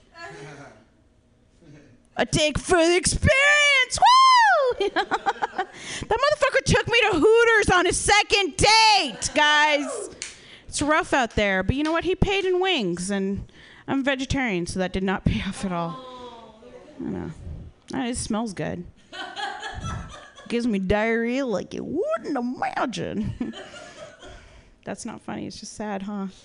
Uh, Pepto Bismol tablets, guys, on Amazon Prime. On Amazon Prime.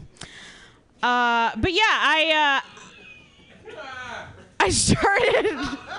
Honestly, as a comedian, you should just have them with you all the time. Seriously. if you're about to go on stage, you're like, "Wow, I really feel like I could take a shit." Just take a little tablet. Dunsies.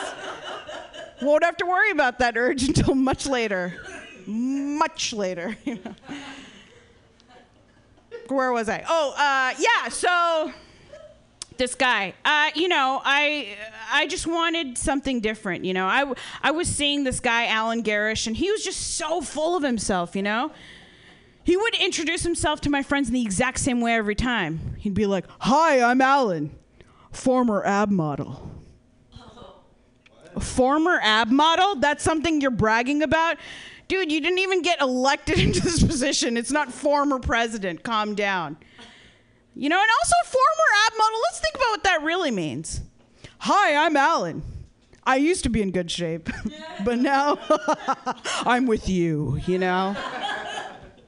It's bad. It's a bad intro. But he stuck to it, and I decided to fuck other people because that's what I do. So what I do when I get mad, I get my jug of wine, and I fucks other people. So there was this guy on my phone, and he took me on a Hooters date. So I thought I'm gonna try to fuck this guy. You know, I I kept I I kept texting him. We text back and forth. You know those passionate things where nothing arises out of like the stupidest conversations. And then finally, finally, Saturday night at a club, 1:55 in the morning, I get a text on my phone that reads. Girl, I want to eat your ass tonight. this was somebody I'd never even kissed, okay, guys? So I said, deal. You know? Where do you live? You know? He conveniently lived about 15 minutes away from this club. So I skipped merrily there. I mean, I got there. And, you know, it was interesting. He was definitely super inebriated. I got there and he's like just slurring and mumbling and kind of crying a little bit, really depressing shit. And uh, oh, yeah, we all know this guy. And uh, and I, and I go, you know, uh, why don't I make you breakfast? It seems like you're drunk. And he's like, I don't know the room with the hot machines, the kitchen. I know. I'll go. You live in a studio. It's right over there. next to the toilet. I got this. So I cook him a breakfast. He enjoys it and he eats it. And then he decides to put the moves on me. I got a belly full of eggs and I want a belly full of your ass, girl. So he starts sweet talking me once again. But as drunk people do, he lost his point rather quickly and devolved into tears once again. 20 minutes of this. And I finally go, hey, buddy, what about that text you sent me, right? he got the subtle hint, you know? And uh, he finally got down to business, and he was back there. And I'll be honest with you guys, at first it was amazing. Everything you want passionate, wet, felt like kisses, you know, on your poop hole. It was so beautiful. And then, like a drunk person, he turned yet again. Yeah. I started to feel uh, excessive amounts of moisture just dripping down on me. And I could hear faint murmuring back there, too. So I turn around and look. This motherfucker was crying into my asshole and whispering, I love you, I love you, I love you.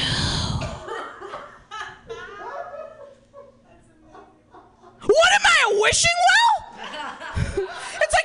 Buddy, try throwing a dime back there. Maybe I'll give you some luck, right? what do what do I do? The compassionate person in me just uh, cradled him into my arms and just patted his head until he eventually fell asleep. About 15 minutes later. And then what do you do? You're stuck in a crazy person studio in the Tenderloin. I got the fuck out of there, okay? I got the fuck out of there. I went home. I drank a shit ton more. I vomited on my bed and I slept in it. And I woke up to numerous texts. Ruby, where are you? That breakfast was so good. I'm so sorry. I just really like you. And I just texted him back. And I said, I'm sorry, buddy. But I don't want no tossed salads and scrambled eggs. They're calling again. Frasier, guys! Frasier! Came after Cheers. Yeah. You should watch both of those on Netflix, 11 seasons. It's great. I'm Ruby Gill. Thank you so much!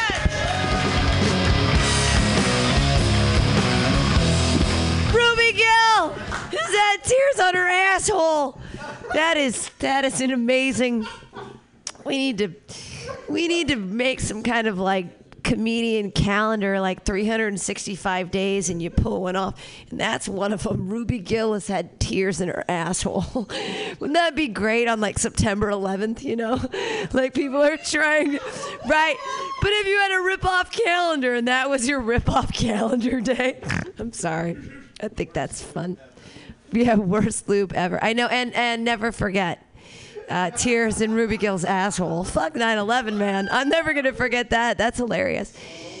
Your uh, headlining comedian tonight is one of the strangest people I know. Uh, this is a Stranger Things thing. He's also incredibly hilarious, and I've I've seen the most lovely ladies he's dated. I've seen him hang out with dogs that I think he's loved. I, we're gonna see. I've heard jokes about brothers. I'm sure he has many ex relationships to share with you guys tonight. Uh, clap your hands wildly, everybody. FC Sierra, yeah!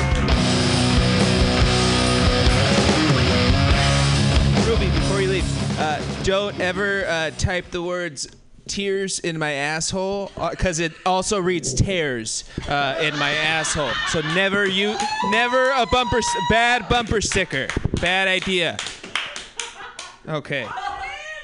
I have my jacket off. I'm used to performing without the jacket on, but now I'm going to talk about myself, and I just feel the blanket going away. Uh, it's all right. It's okay. That's what I'm going to, that's what I've told myself through all this time. I, uh, Pam, fuck seven women in my life. That's a really small number. Yeah, that, I've been told. Uh, like that's a bad month for some of the women that I've had sex with too. Like, and I know that, and because they told me that also. So, uh, but I I've been in three relationships uh, that have ended. And then, you know, there's the one that's to end eventually, and then we're to move on from that. But right now, there are three things. The first one was my first relationship, uh, happened in high school. Uh, as high school relation when I was in high school, I was uh, about five nine, about 265. Uh, not a good 265. Not not like a solidly built. Hey, this kid could move something uh, if we need him to. You you want to pick up this box? More just like, hey, why don't you take a seat, buddy? It's all right. You know. this whole walking thing seems to have gotten you. So, I I was that kid. Uh, but when I was in my junior year of high school, uh, I had anatomy and physiology class. Uh, and there was a girl in physiology class, uh, never gonna hear. Her name was Jordan, uh, and she was cool. She played water polo, uh, so she was like, you know, uh, if I was going to date an athlete in high school, that's basically the team that I had to choose from. And she was the goalie of the water polo team. So she was a, a tough, late, she had lower center of gravity than most people. She was nice. Uh, eight cups, but it, they were good. You know, you still wanted them. Uh, basically, it was a time in my life where I had bigger boobs than the girl that I wanted to enjoy. We were in class one day, uh, and uh, I was rolling uh, colored pencils on my hand because it felt really good, and I didn't think of it as creepy, but it felt really good in my hand. And she was like, "Why are you doing that?" And I was like, "Cause it feels really good. I'm having like a big handgasm right now." And instead of being creeped out like everybody else in my life when I tried to say something like that, she was just like, "Ha, you're cute," and then she walked away, and I was like, "No one's ever said that."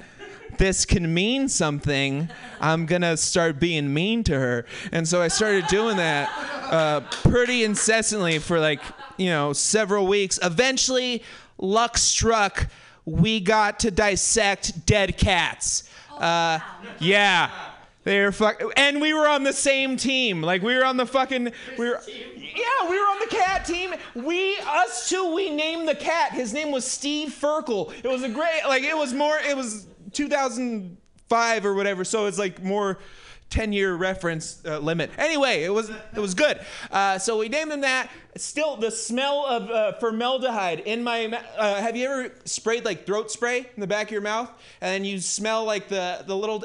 That still gets me a little bit like blood rushy to the crotch, just because I had those. Mo- and I remember the first time uh, she broached the subject with me, and she was like, "What's the farthest you've ever gone with a girl?" And I knew a guy that had fingered a girl, so I was like, "I fingered a girl once because that's that's like close enough as long as I knew the guy." So I was like, "I fingered a girl once," uh, and she was like, "Huh."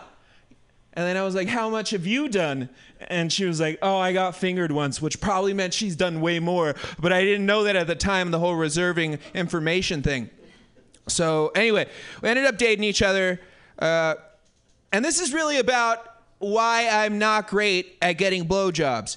I'm bad at them. I'm bad at getting a blowjob. Uh, I, and uh, this all happened. Uh, my first blowjob uh, ever was in high school. I was 16, 17 years, 16 years old. Uh, went over her house, gonna watch a scary movie. Gonna bring Silence of the Lambs. Let's bring I bring the DVD Silence of the Lambs. Her house was like three mini levels, so her parents li- lived on the top level. There was a kitchen area, and then there was the bottom floor where the TV was. So we had like 20 feet of space of silent space between us and the parents. So we start watching the I'm figuring best case scenario, I'm getting inside the A cups. It's gonna happen, and then maybe she'll get into mine. I don't know if I like that. It turns out I do. I'm a big fan of that now. But you didn't know that when you were a kid. So like it I I Best case scenario, I'm gonna do that. I'm gonna put my mouth in her vagina because we were past that level. I, that's always my first introduction. Hide the penis try to make the vagina kind of happy. Uh, and I, I read, because I, I did like three years of research on a- FHM.com because they had the lady columnist who answered sex questions, uh, and she was supposedly a, a doctor. Uh, so I read all about her her guidance, uh, and so I was like, I'm coming in with some game or something, at least a lot of written information. And uh, I had already eaten her out a few times, so I knew what the smell to ex- expect. So I was like, I could watch the movie and do that. Anyway, start watching the movie, and she decides, I don't know why, she starts giving me a blowjob. Uh, and it was the most interesting thing in the world to me to have the best feeling I've ever had on my body at the same time that I'm watching a man slice another guy's face off and put it on his own head. Like, to this day, Every time someone puts their mouth on my dick, I think about Hannibal Lecter. Like I swear to God, I, and I can't like instantly. It's on there, and I'm just like, what? What scene in the movie would this be right now? Because we're about 45 seconds into this sexual experience, so it's just like you you, you wonder. Anyway, so got that uh, blowjob. I actually I came during the escape scene, so it was like perfect because we were both released. And also, I've read or uh, my, uh, a girl told me recently I get Martha Stewart Living magazine at my house. Okay, I know how to fucking Fabergé and sponge paint an egg. I, I like it. Either way, uh, Martha Stewart dated Anthony Hopkins in the mid '90s, and she actually had to break up with him because every time they would be together, she would think about Silence of the Lambs. And I was like, fuck, me and Martha Stewart are like some sort of weird Eskimo buddies, or I don't know what the, you know, we're, we've been in the same thing. So, also, uh, can't do 69 anymore. Uh, the blowjob is bad enough, but I'm long torsoed. I'm long torsoed, so like I that and then that women have shorter torsos. That's a lot of neck bending for me. Plus, this also this links into. Uh, there was a night we tried to watch. Uh, we we were gonna watch Zodiac in the movie theater. Uh, it was 2006, 2007. I don't know at this point. Uh, we had done a little bit of. This was 2006, so people cut off their words a lot when they said things. So we had done a little bit of penetration. Uh, so because we didn't go all the way in, so we did a little because that was the time. Uh, and I didn't know at the time that like this counted as fucking. I was just like, you know. I expected I, I have to have a condom on, or I have to be non-condom and future father, and I have to come inside when I'm there. Otherwise, that's not sex. That's just her, you know, deciding she's not going to tell me no until three inches deep. So that, that was just that's okay. And then I was uh, perfectly fine. All right. I didn't know how to exit a vagina at that time. So we went to we went to try to watch Zodiac, uh, and this was also the first time uh, we tried edibles. Uh, I had gotten the edibles uh, from a guy that was a Persian dude named Mossy who had a, a gold fang grill, uh, like four years after it was cool, so you knew he had good weed. And so we he went and he got us like brownies and stuff. We're gonna go go watch Zodiac opening night. Supposed to be terrifying. I knew nothing about this killer. Uh, so we get we took it an hour before. It's me, my girlfriend. And my best friend Sean, and then the other friend that doesn't get mentioned in the rest of the story, and also in my life. So it's like uh, he got left behind. I still remember his name, but it doesn't matter. I just only have a call to make like in five years saying, dude, I'm sorry I called you gay all those times. Totally not cool. But he's not important to the story. The point is, we went to go watch. We took the the brownies like you know an hour before, eat the brownies, and then we go to Zodiac. And I notice as soon as we're in the movie uh, that I was the last one to fall asleep uh, because the previews had started and I saw them asleep, and then the movie hadn't started. Then I was asleep. Every time I woke up in Zodiac, uh, and the previous time we had seen a movie together, me and my girlfriend, she had tried to do like the handy over the denim. Uh, and yeah, uh, denim is a rough fiber to get a handy through. I've never gotten one to completion because also dry hand was something she tried out. This is more things that I can't do sexually because of the person that I first had sex with. But uh, she's we didn't. It still counts, Pam. Uh, sticking with the script. Uh, so. Anyway, we went. We started.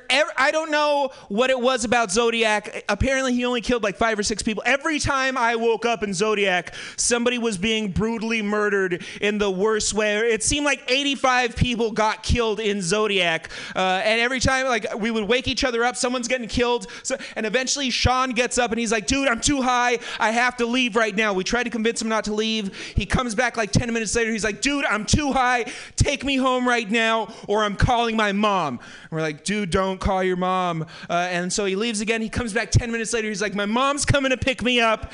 And we had just, every time he was waking us up, someone's getting murdered. He's saying this. And I was like, dude, you got to stay. Dude, you got to stay. And people are starting to notice that we're talking. And he's like, you don't understand, man. I shit my pants. And I was like, what do you mean? He's like, I shit my pants. I was like, what? And I made him repeat it like five times until finally, like, I heard from like three feet behind me, he shit his pants, dude. Uh, and then we were just like, all right, I guess we're gonna go home alone, not with Sean tonight. Uh, and so we decided to let him leave.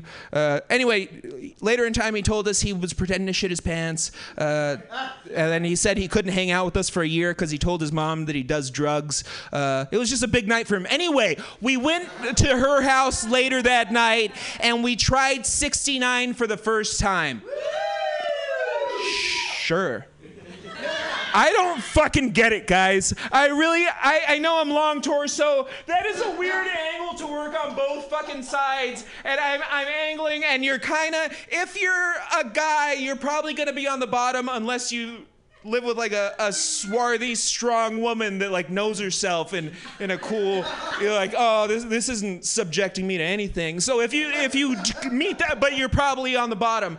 And so uh, this was also, when you're young enough, maybe societal pressure hasn't pushed you to the point to where you're like, hey, I'm a 16 year old girl. I have a boyfriend. Maybe I should shave my ass crack. She hadn't been pushed to that point. And I'm a 26 year old man. I've been shaving my ass crack for four years now, guys. It's cleaner, it's better, and you know what? It feels kind of fun when you're watching yourself in the shower. It's good. Who wants to use a bunch of toilet paper? No. And I learned it that day because she didn't do that. I was having the 69 moment trying to keep the dick hard. Well, Anthony Hopkins is in the back of my head and the ominous fucking music they played at the client. And then all of a sudden I see this was not a dingleberry. This was the fully grown fruit of a dangleberry just up there into the thing. And because, you know, this was like my first experience, I was like, all right, I just got to soldier through this. Uh, because, you know, we were learning about wars in school at that point. Um, and so I just went through the muck and I decided to, to keep going. Anyway, uh, getting dingle, dangleberry hair out of your mouth when you're 16 years old, right after your friend just told you he shit himself at the movie theater, uh, in combination, wasn't the easiest thing. Uh, anyway, later in time, my friend. Uh, apparently, the shit story hadn't got out because he told me he had sex with a girl, uh, and I was like, dude, that's fucking wild. What was it like? He was like, I put a condom on. You know, we were doing the things, and then I finished. And I was like, You finished inside in the condom? He was like, Yeah, dude. And I was like, Oh shit, that counts. And then I didn't learn that I had actually lost my virginity like a year and a half before until I was 23 years old. Someone was just like, hey, dude, that counted. That's just the pull-out method. I was like, dude, I was doing the pull. I did a method. I had a method before I had like a, a, a way about it. Anyway, uh, we went to college for a year together. Uh, shit got weird. She started saying she was gonna kill herself. Uh, so I was like calling her sister and being like, "Hey, this is a bad relationship. She's saying she's gonna kill herself." But we both wanted to end. Where does this go? Uh, and it turned out it went to her uh, marrying a guy that I played baseball with. No, no, it's fine. Uh, he was he was better at baseball. And because he cheated on her like a year and a half into their dating relationship, I know that he was worse at sex than I was. So that's all that mattered. Uh, and I was like, he could marry that lady. I just wanted her to know that I could fuck better in retrospect. Uh, anyway, I didn't date anybody else for six years after that, five years after that. Didn't have sex for three years after that. Yeah, body issues. Hmm. And then I remember I was 19 and I started going to the gym and I started like losing a little bit of weight. You know, I stopped eating the foods and I was trying to go after it. And I was walking through school one day, uh, and then you just see like beautiful women. They're walking packs, and they like looked me in the face, and they were like walking away, and they're like, "That guy needs to work out some more." So I kept on doing that for like several more months. Uh, eventually. Uh, dude, I don't think I had sex with anybody else in college, but not in the college, but I had sex while I was. I've had not as much sex as, I, but they've been traumatic, like good experiences. Uh, eventually, I met uh, the lady that I had my longest relationship. I was with her for three years. We met at La Rocca's. Uh, which was an old open mic uh, in the middle of San Francisco. I knew that she was uh, a cool lady to me at the time because I remember earlier in that day uh, I had just I had told a story about something that happened. I had walked out uh, of a comedy show right next to a hotel and I saw like three young women that were dressed beautifully and they were just complimenting each other about their appearances. They're like, "Girl, you're gonna get a whole bunch of dudes talking to you tonight. Girl, you're oh my god, you're looking so sick." And then one girl said, "Girl, you're looking so good. You should carry a whistle with you tonight." Uh, and I was just like, "Wow, that is." Such a higher level of compliment than I'll ever get to reach in my life. Obviously, I'm not that good. And I heard her laugh at that. So I was like, this is interesting. Later in the night, uh, she texted me, hey, you wanna, or she Facebook message, hey, can I buy you dinner? Which was fucking crazy. It actually turned out she asked like 12 dudes this, that, and that was her thing. But at that time, I was like, this is unique. Uh, so I decided, you know what? Don't even buy me dinner. We'll split dinner. What you don't know when someone, uh, as a young man, what you don't know when someone offers to cook you dinner, uh, and you or buy you dinner, and you say, "Hey, let's split dinner." They immediately think, "Hey, I should fuck that guy." Uh, so she had me go over her house in the day, uh, and I was like, "All right, this is daytime. I could take my fake Cialis and then feel like a superhero if we do have sex. Uh, and so uh, went to her house uh, and she just sits me. Her her mattress is on the floor in just a pile. Her mattress was like the highest thing, but her floor wasn't visible from all the shit that was just. It was like a whole it was a variety house or like a gift shop. Something like if somebody robbed a thrift shop that was in the back of a trailer park, that's what her floor would have been like the contents that were left behind. Uh, and we sat down in the chair, and I immediately knew the first test of like if I was going to get to have sex with this girl uh, is when she pulled out uh, a crown that she had made uh, and this crown was like a piece of gold metal. Not a great, not obviously not real gold, but not good metal either. It was also like you knew immediately, like this is gonna make my forehead green if I put it on here. Uh, but that wasn't the worst part. What was hanging from this crown were just different string attached animal bones. Just. Di- and I looked at her, I was like, what what kind of bones are these? And she's like, oh, mostly rat. And I was like, huh, all right. Th- I hope this one's not a rat. That's pretty big. She's like, don't worry, that's a raccoon. I'm still kind of worried. Uh, and then she was like, do you want to put this on? Uh, and I knew immediately, like, this is this is the test. If I, I get a if I put this on, I might get to put that in. Uh, so I put and immediately I knew that this is a situation that could only happen to a young man trying to fuck a young woman. Because if if I wasn't trying to have sex with her, if she was well. If she was a dude at all, and he was like, "Hey, dude, you want to put this crown on with all these fucking animal bones?" We're friends, right? And I'd be like, no, I'm gonna end up buried in the fucking backyard of this guy's house with all the kid bones or whatever. Like, I don't wanna be, I don't wanna hang out with it.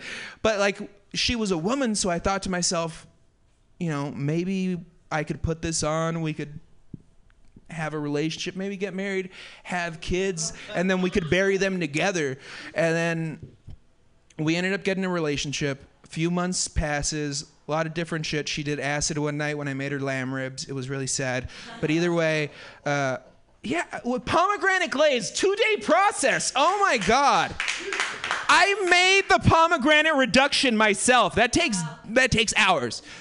Uh, boil pomegranate juice until it becomes viscous, and then you turn it off. And as soon as your face reflects into the black shimmering pomegranate syrup, delicious, way better with lamb than anything you'd ever think. So, few months had passed in the relationship and the moment i had told we told each other we loved each other but the moment i knew like this was the girl for me right now and i was already doing comedy so i needed someone that was going to get the terrible things that i say on stage and just take them in stride.